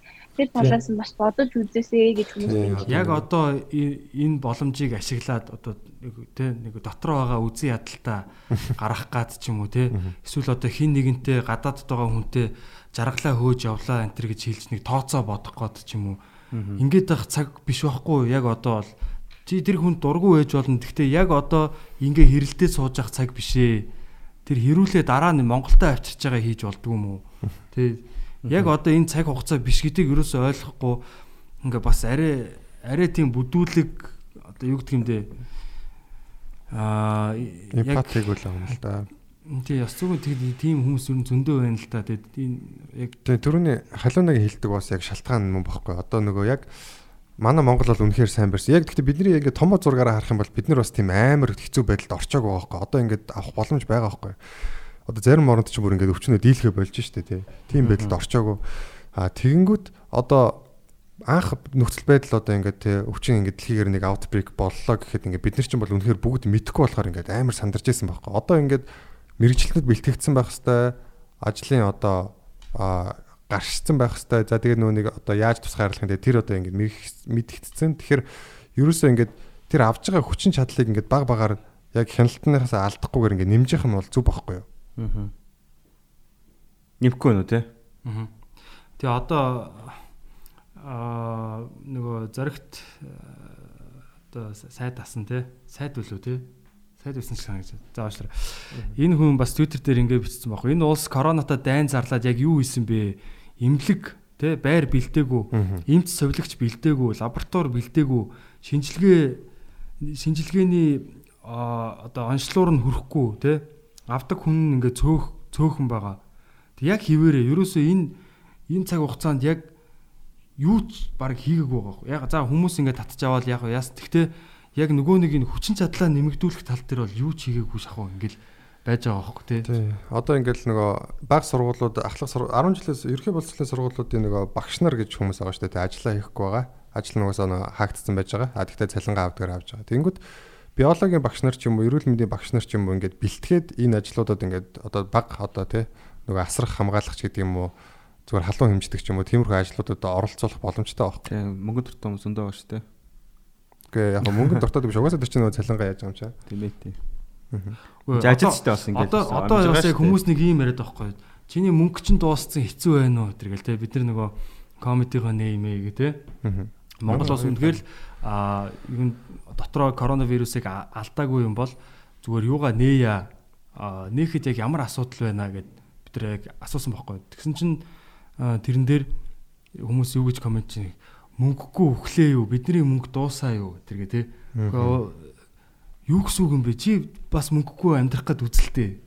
Тэгээ яг үнэхээр яг юу гэмэр ч юм те хүмүүсийг бас биеийн нургаа ингэж дайрж байгаа нь үнэхээр онцгүй байна л да. Яг ингээд яг тийм ханилгаагүй нэг тийм хүншгүй нэг тийм нөхдөл байна гэдэг нь харагдаад байгаа байхгүй те бид нар бол ер нь монголчууд үнэхээр амиа хичээсэн арчаагүй новшин хүмүүс юм байна гэдэг бид нар тэрийг ер нь ойлгох хэрэгтэй байна.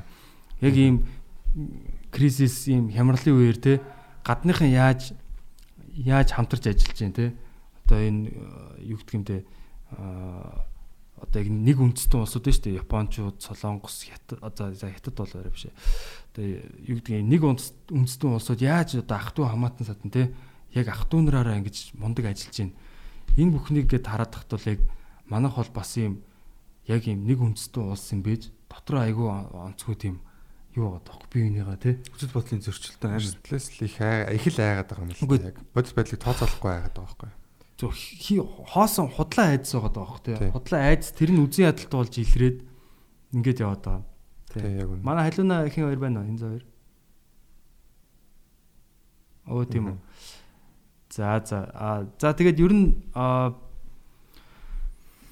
одоо юу гэдгийг манай одоо гадаад гаццсан байгаа одоо гацчаад ингээд бас ирсэн одоо иргэдийн монголчуудын маань бас яг төлөөл болж те бидэртээ ингээ ярилцсанд баярлаа халиунаа. Тэгээд ямар ч байсан ирсэн ирсэнд нь одоо баяр хүргэе те Аа. одоо ямар ч байсан ирлээ. Тэгтээ ирсэн ч гэсэн ингээд чимээгүй болоод тайвшраад Тий. ингээд а, дуу хоолойгоо өргөж байгаа маш их баярлаа. Аа. Тэгээд шүү авчрах хэвээр маш олон хүмүүс байгаа учраас бид нар ч гэсэн энэчнээс одоо орил орилсоор байх болно. Тэгээд хамгийн гол нь улсын онцгой комисс маань бид нар та нарт нэг амар дургуудээ хувийн ус сонцсон санаад байгаадаа бол ерөөсөө биш. Энэ зүгээр л бид нар яг энэ цаг үед маш олон элэг нэгт одоо монголчууд маань те ард иргэд маань энэ улс руугаа орж чадахгүй, гэр орондоо харьж чадахгүй, хайртай хүмүүстэйгээ уулзах чадахгүй, тэнд ингээ сэтгэл зүйн гутралд ороод мөнгө санхүүгийн одоо ингээд хасах руу ороод те хасах баланс руу ороод тэгээ дээрэс нь одоо бүр ингээд эрүүл мэндэрээ хохироод ингээд ийм байдалтай маш эмзэг байдалтай байхад ингээд удаан ажиллаад байгаад нь л бид нар яг тэр үйлдэл дээр нь бол э, шүүмжилж байгаа нэг тийм хувь хүмүүс рүү ингээд нэг дайраад байгаа ч юм уу те тийм бол ердөөсөө биш ээ. Энэ бол хувийн ус сонзон бол биш. Миг ч хүн танихгүй. тий танихгүй. А танихыг ч хүсэхгүй байна. Зүгээр ажиллаа хийгээсэй л гэж хүсэж байна те. Тэгээд яг өндөө яг их байгаа- ирэх барьж байгаа төр зэсэг маань угаасаа хин ирэх барьж байгаа нь тодорхой шүү дээ. Тийм чинь энэ дээрээ зүгээр яг сайн ажиллаад өгөөч ээ яг хүчээ жигнэсээ нэгтгээд өгөөч дээ те. Яагаад удаад байгаа юм бэ? Гэдгийг л зүгээр э, одоо залуучууд маань те бүгд шаардж эхлэмээр байна л та Би за, ямар ч байсан. Тэгээ таагаа уртаж гэсэн маш их баярлалаа. Бидний хүсэлтийг авч тэ цаг цагаа бас зарцуулаад нөгөө подкаст нэвтрүүлгийг бэлтжээд маш их баярлаа. Тэгээд аа цаашдаа бид нар ч гэсэн Монгол ирсэн иргэд бид нар залуучууд гэдэг утгаараа Монгол улс бидний ирээдүйн хүүхдүүд ч гэсэн илүү сайхан нийгэмд амьдраасаа гэдэг хүслээрээ ерөнхийдөө илүү цаашдаа бүгдээрээ бөөнөрөө залуучуудаараа тэмцэцгээ гэж уриалмаар бай. Аа тэгээд гарнаас ирж байгаа иргэдээ хурдан мэдээж татаад аваач тэр хүн түрүүний дахиж хэлээ өөргөө маш сайн биелүүлж байгаа. Аа тэгээд уусаас ямар ч мөнгө нэхээгүй одоо юу гэх гацсан хүмүүстэй 500 доллар үг 1000 сая төгрөг үг гэж бид нар нэг ч мөнгө гуйваагүй. А тэгээд бид нар ямар ч тач өөрсдөө маш сайн хамгаалж байгаа. А тэгээд одоо эрхээ идлээд их орондоо ирмээр байна. Тийм ээ тэр тэгэж олон хүмүүс яагаад тэр одоо үнэхээр байдал бүр л хэцүү болоод байна. Намайг явахад ямар байсан тэрнээс илүү хэцүү болоод байна.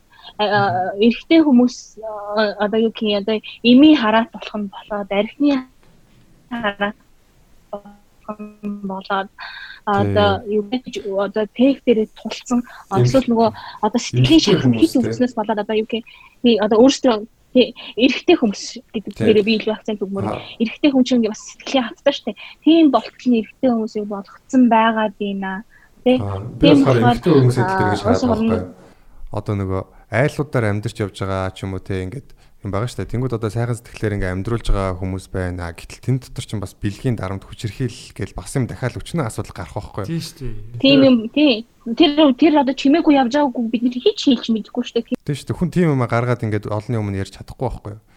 Тийм шүү тийм тий. Гаргаж чадахгүй шүү тий. Яг зөв тий.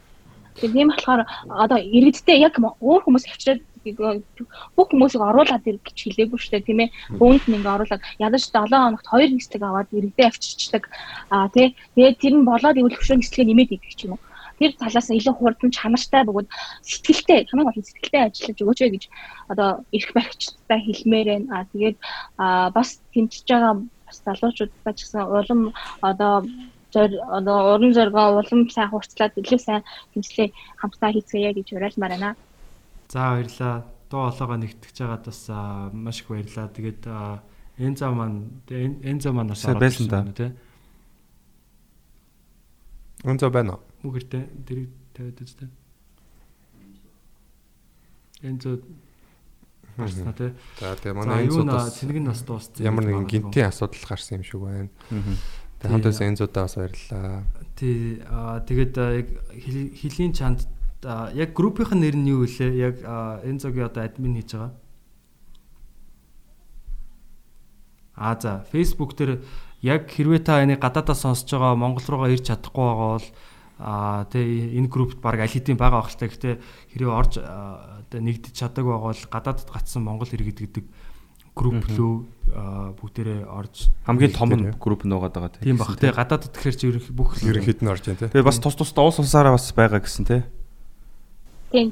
Тийм. Тэгээд энэ группүүдтэй нэг дээрээ хамгийн гол нь одоо бол яг нэг нэгдсэн дуу хоолой нэгдсэн шаардлага тавихгүй бол хүн болгон дор дороо ингээд бол бас яг авч хилцэхгүй юм шиг байна тий.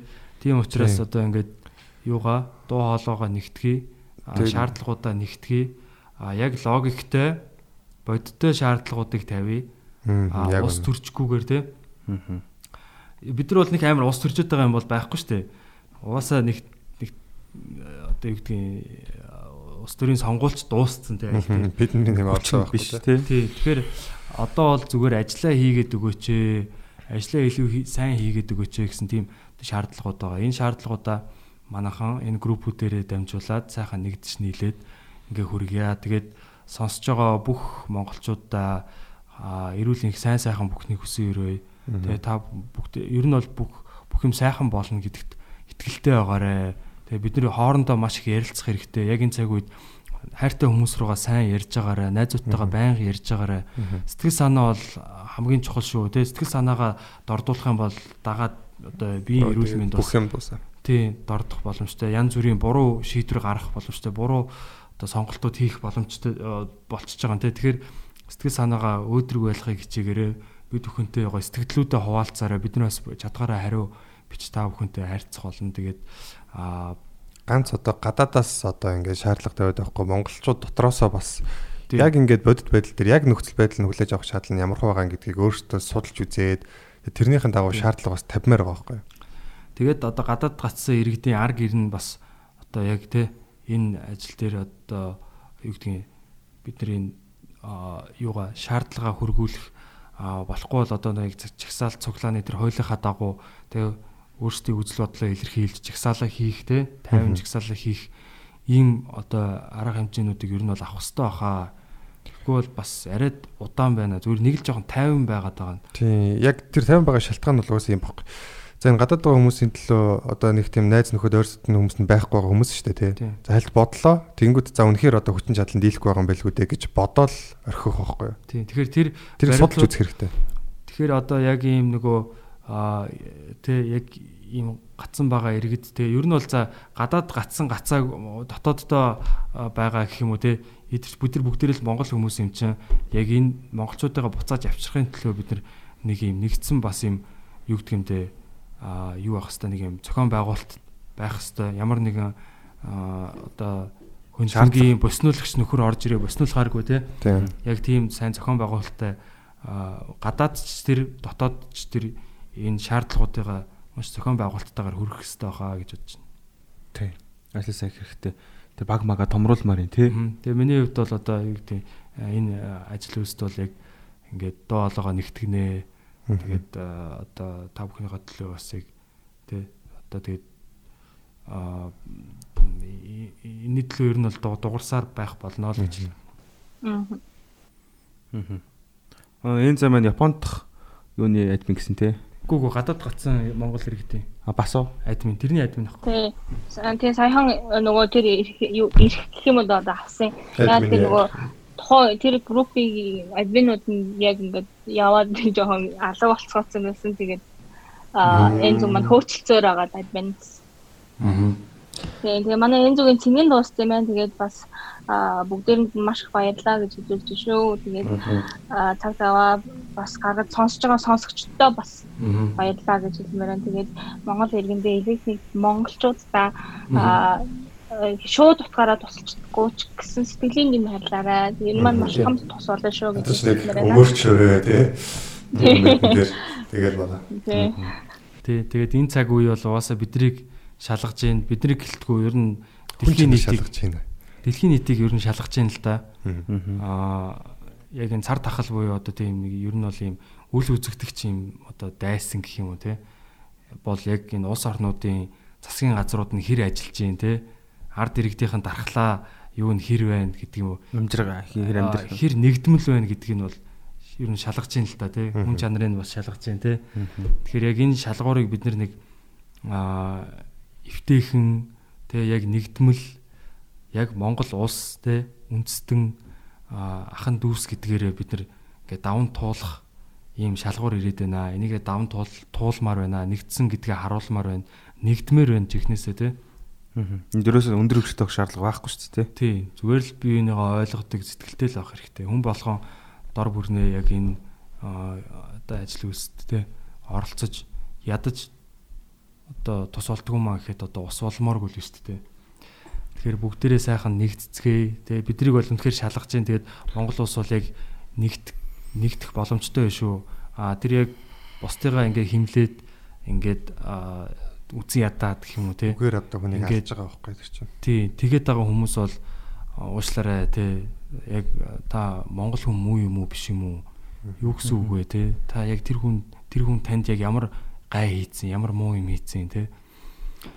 Адилхан л хүн байгаа. Оронд нь байсан бол бас л юу яаж байгаа. Ер нь бол хүн тэгэл яг одоо юу юм. Би энд байгаа, чи тэнд байгаа гэдэг чинь яг үүндээ адилхан байхгүй. Зүгээр л байршлын хувьд өөр байгаа болохоос шүү дээ.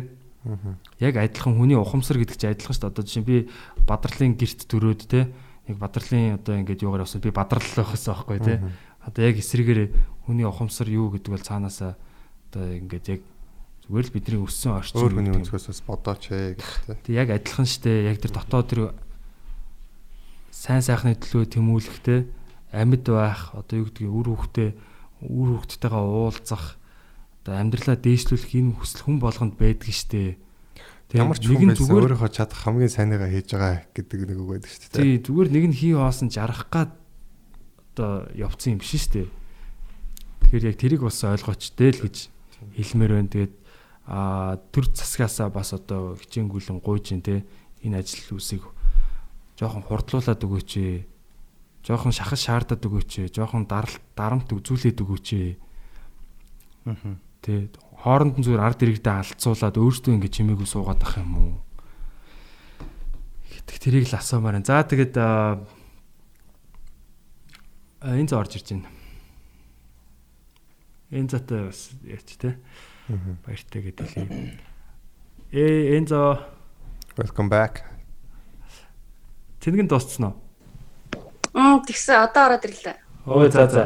За тэгээ баярлаа энэ зөө бидэд бас ер нь а одоо тэ Монгол иргэдээ ингээд яг энэ одоо юу гэдгийг Монгол улс руугаа татж авахын одоо ажил үйлсд дуу хоолойгоо ингээд нэгтгээд энийг ингээд зохион байгуулад тэгээ өөрөө ингээд бас яг зөрөгтэй ингээд гарч ирээд ингээд манлайлаад явж байгаа чи бас баяр хүргэе. Тэгэд тий тийштэй яг өнө маш олон хүмүүс байгаа. Одоо Японд бол ингээ 1000 гаруй хүмүүс байна те. Америкт бол одоо бас ингээ 2000-аад хүн байна.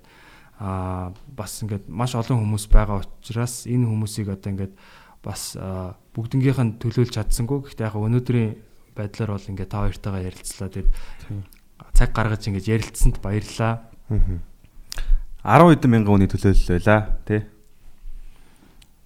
Тий бас өөр янз бүрийн нөхцөл байдалтай зөндөө хүмүүс байгаа бах. Тэгэхээр яг а дараа дараа бас нэвтрүүлгүүдэрээ бас ингэж ярилцж ярилцчи бас амжилттай бид нэр зүүмээр ингэж ярилцчихлаа тий.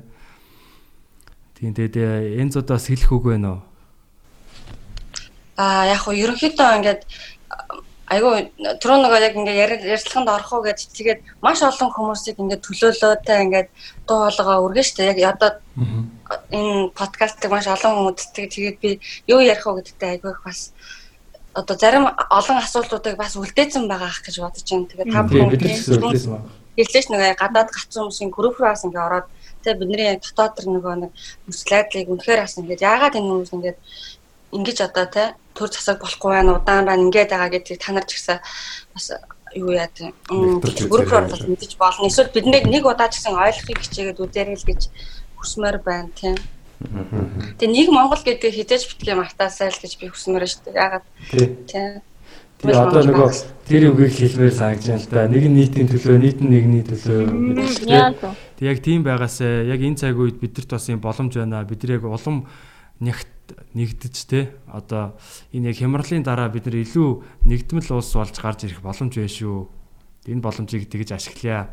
Аль аль талдаа төр зэсэг талдаа ч гэсэн ард иргэд. Уул нь бас ингээд яг Монголд ирэхгүй айгу удсан байж байгаад ирэх хүмүүсийн бас тийм боломж байсан юм л та. Тэгээд бас тэрийгэ дагаад олон одоо тий бизнесүүд эхлэх юм уу байсан чинь одоо Монголд байсан бизнесүүд Америк дампуураад эхэлсэн гэж байгаа байхгүй одоо эсрэг. Тэгээ одоо гадаадаас очиж байгаа хэд маань уул нь бас л ингээл ус орондоо ингээд өөртөө хувь нэмрээ оруулдаг хүмүүстэй гэтэл 5 сар 6 сарын турш ингээд гадаад очиад одоо модоо барьж байна. Тэгэхээр буцаад ажилгүй л гэдэг юм эсвэл яг эдийн засгийн гэдэг юм өсгөөс илүү маш их одоо гацааснараа маш их бас ундалтыг дахиж доошоо чирэх байхгүй айгүй хэцүү. Тэгэхээр л дахиж дараа л одоо ахиад хурдан ажилласаа л бизнес үйлчлээ. Тэгээ дээрээс нь монголчууд нь дотроо бие бинийгаа л ойлгож байгаасаа л гэж хүсмээр байна. Аа. Тийм шүү дээ одоо гадуурхагдаж гадуурхагдаж гэртэл харьяа гэсэн чинь нөгөө гэрийнх нь хортоос нь яах ч явсыг гэдээ харч одоо хүн одоо бүр найдлаггүй болно нэстэй. Тэгээд нэр бид хэд гацсан монголчууд биш нөгөө гацаагцсан монголчууд ч тийм. Өөрөөсөө гацчаад байгаа юм шүү дээ. Өөрөөсөө одоо хин гацаагаад байгаа юм уу? Группийнхаа нэрийг баг тэгээ өөрчлөлмөр юм шүү. Тэгээ гацаагцсан тийм. Окей, тэгээд баярлалаа та бүхэндээ тэгээ манайхан хүчтэй байгаарай. Тэгээд бүгдээрээ тэгээ хоорондоо харилцъя те. Тэгээд яг энэ нэвтрүүлгийг сонссон сонсогчд маань ч гэсэн бас гоё сэтгэлдлүүдээ манай энэ дугаарын доор бичээд те. Тэгээд би нэг юм хэлчихв. Алийн болгон бас нөө бухимдал ярих бас ойлгож байгаа монголчууд энэ төр байгаа штэ. Тэгээ бид ойлгож байгаа. Тэр хүмүүстээ маш их баярлаа. Тэгээ дээрээс нь ингээд гацсан ч гэсэндээ ихэнх нь интернетээс орж байгаа ингээд та нарын пост подкастыг ингээд лайвуудыг дандаа үздэг. Тэгэхээр яг энийг үзэж байгаа бас ингээд бүх монголчуудаа тэг гадаад гацсан монголчуудаа ингээд хүчтэй байгаараа тэг бүгдээрээ ингээд удахгүй гэртээ харах болноо. Тэгээд эрэг байгаараа тэг. Тэгэд гол нь бас нөгөө хүн болгон өөрөө өөрийнхөө төлөө зүтгэх ёстой гэдэг энийг бүр ингээ яс махаараа хин нэгэн чиний өмнөөс биш чи өөрөө бас яг өөрөө өөрийнхөө төлөө хамгийн том хүч нь байх ёстой гэдгийг хэлмээр байна. Тэгэхээр хэцүү баасан ч гэсэндээ бүх маш олон хүмүүс хэцүү байгаа учраас хамтдаа бүгдээрээ даван туулна шүү гэж хэлмээр байна. За сайхан баярлаа. Баярлаа. Тэгээд хажуудаас Тэгээд за Монгол бас бай. За баярлаа. Тэгээд Битгий Сонс подкастын аа ийм тусгай дугаар байлаа. Тэгээд хоёр зочинтой баярлаа. Тэгээд сонсогч нартаа бас. Баярлалаа. Баярлаа. Дараагийн дугаараар уулзцгаая.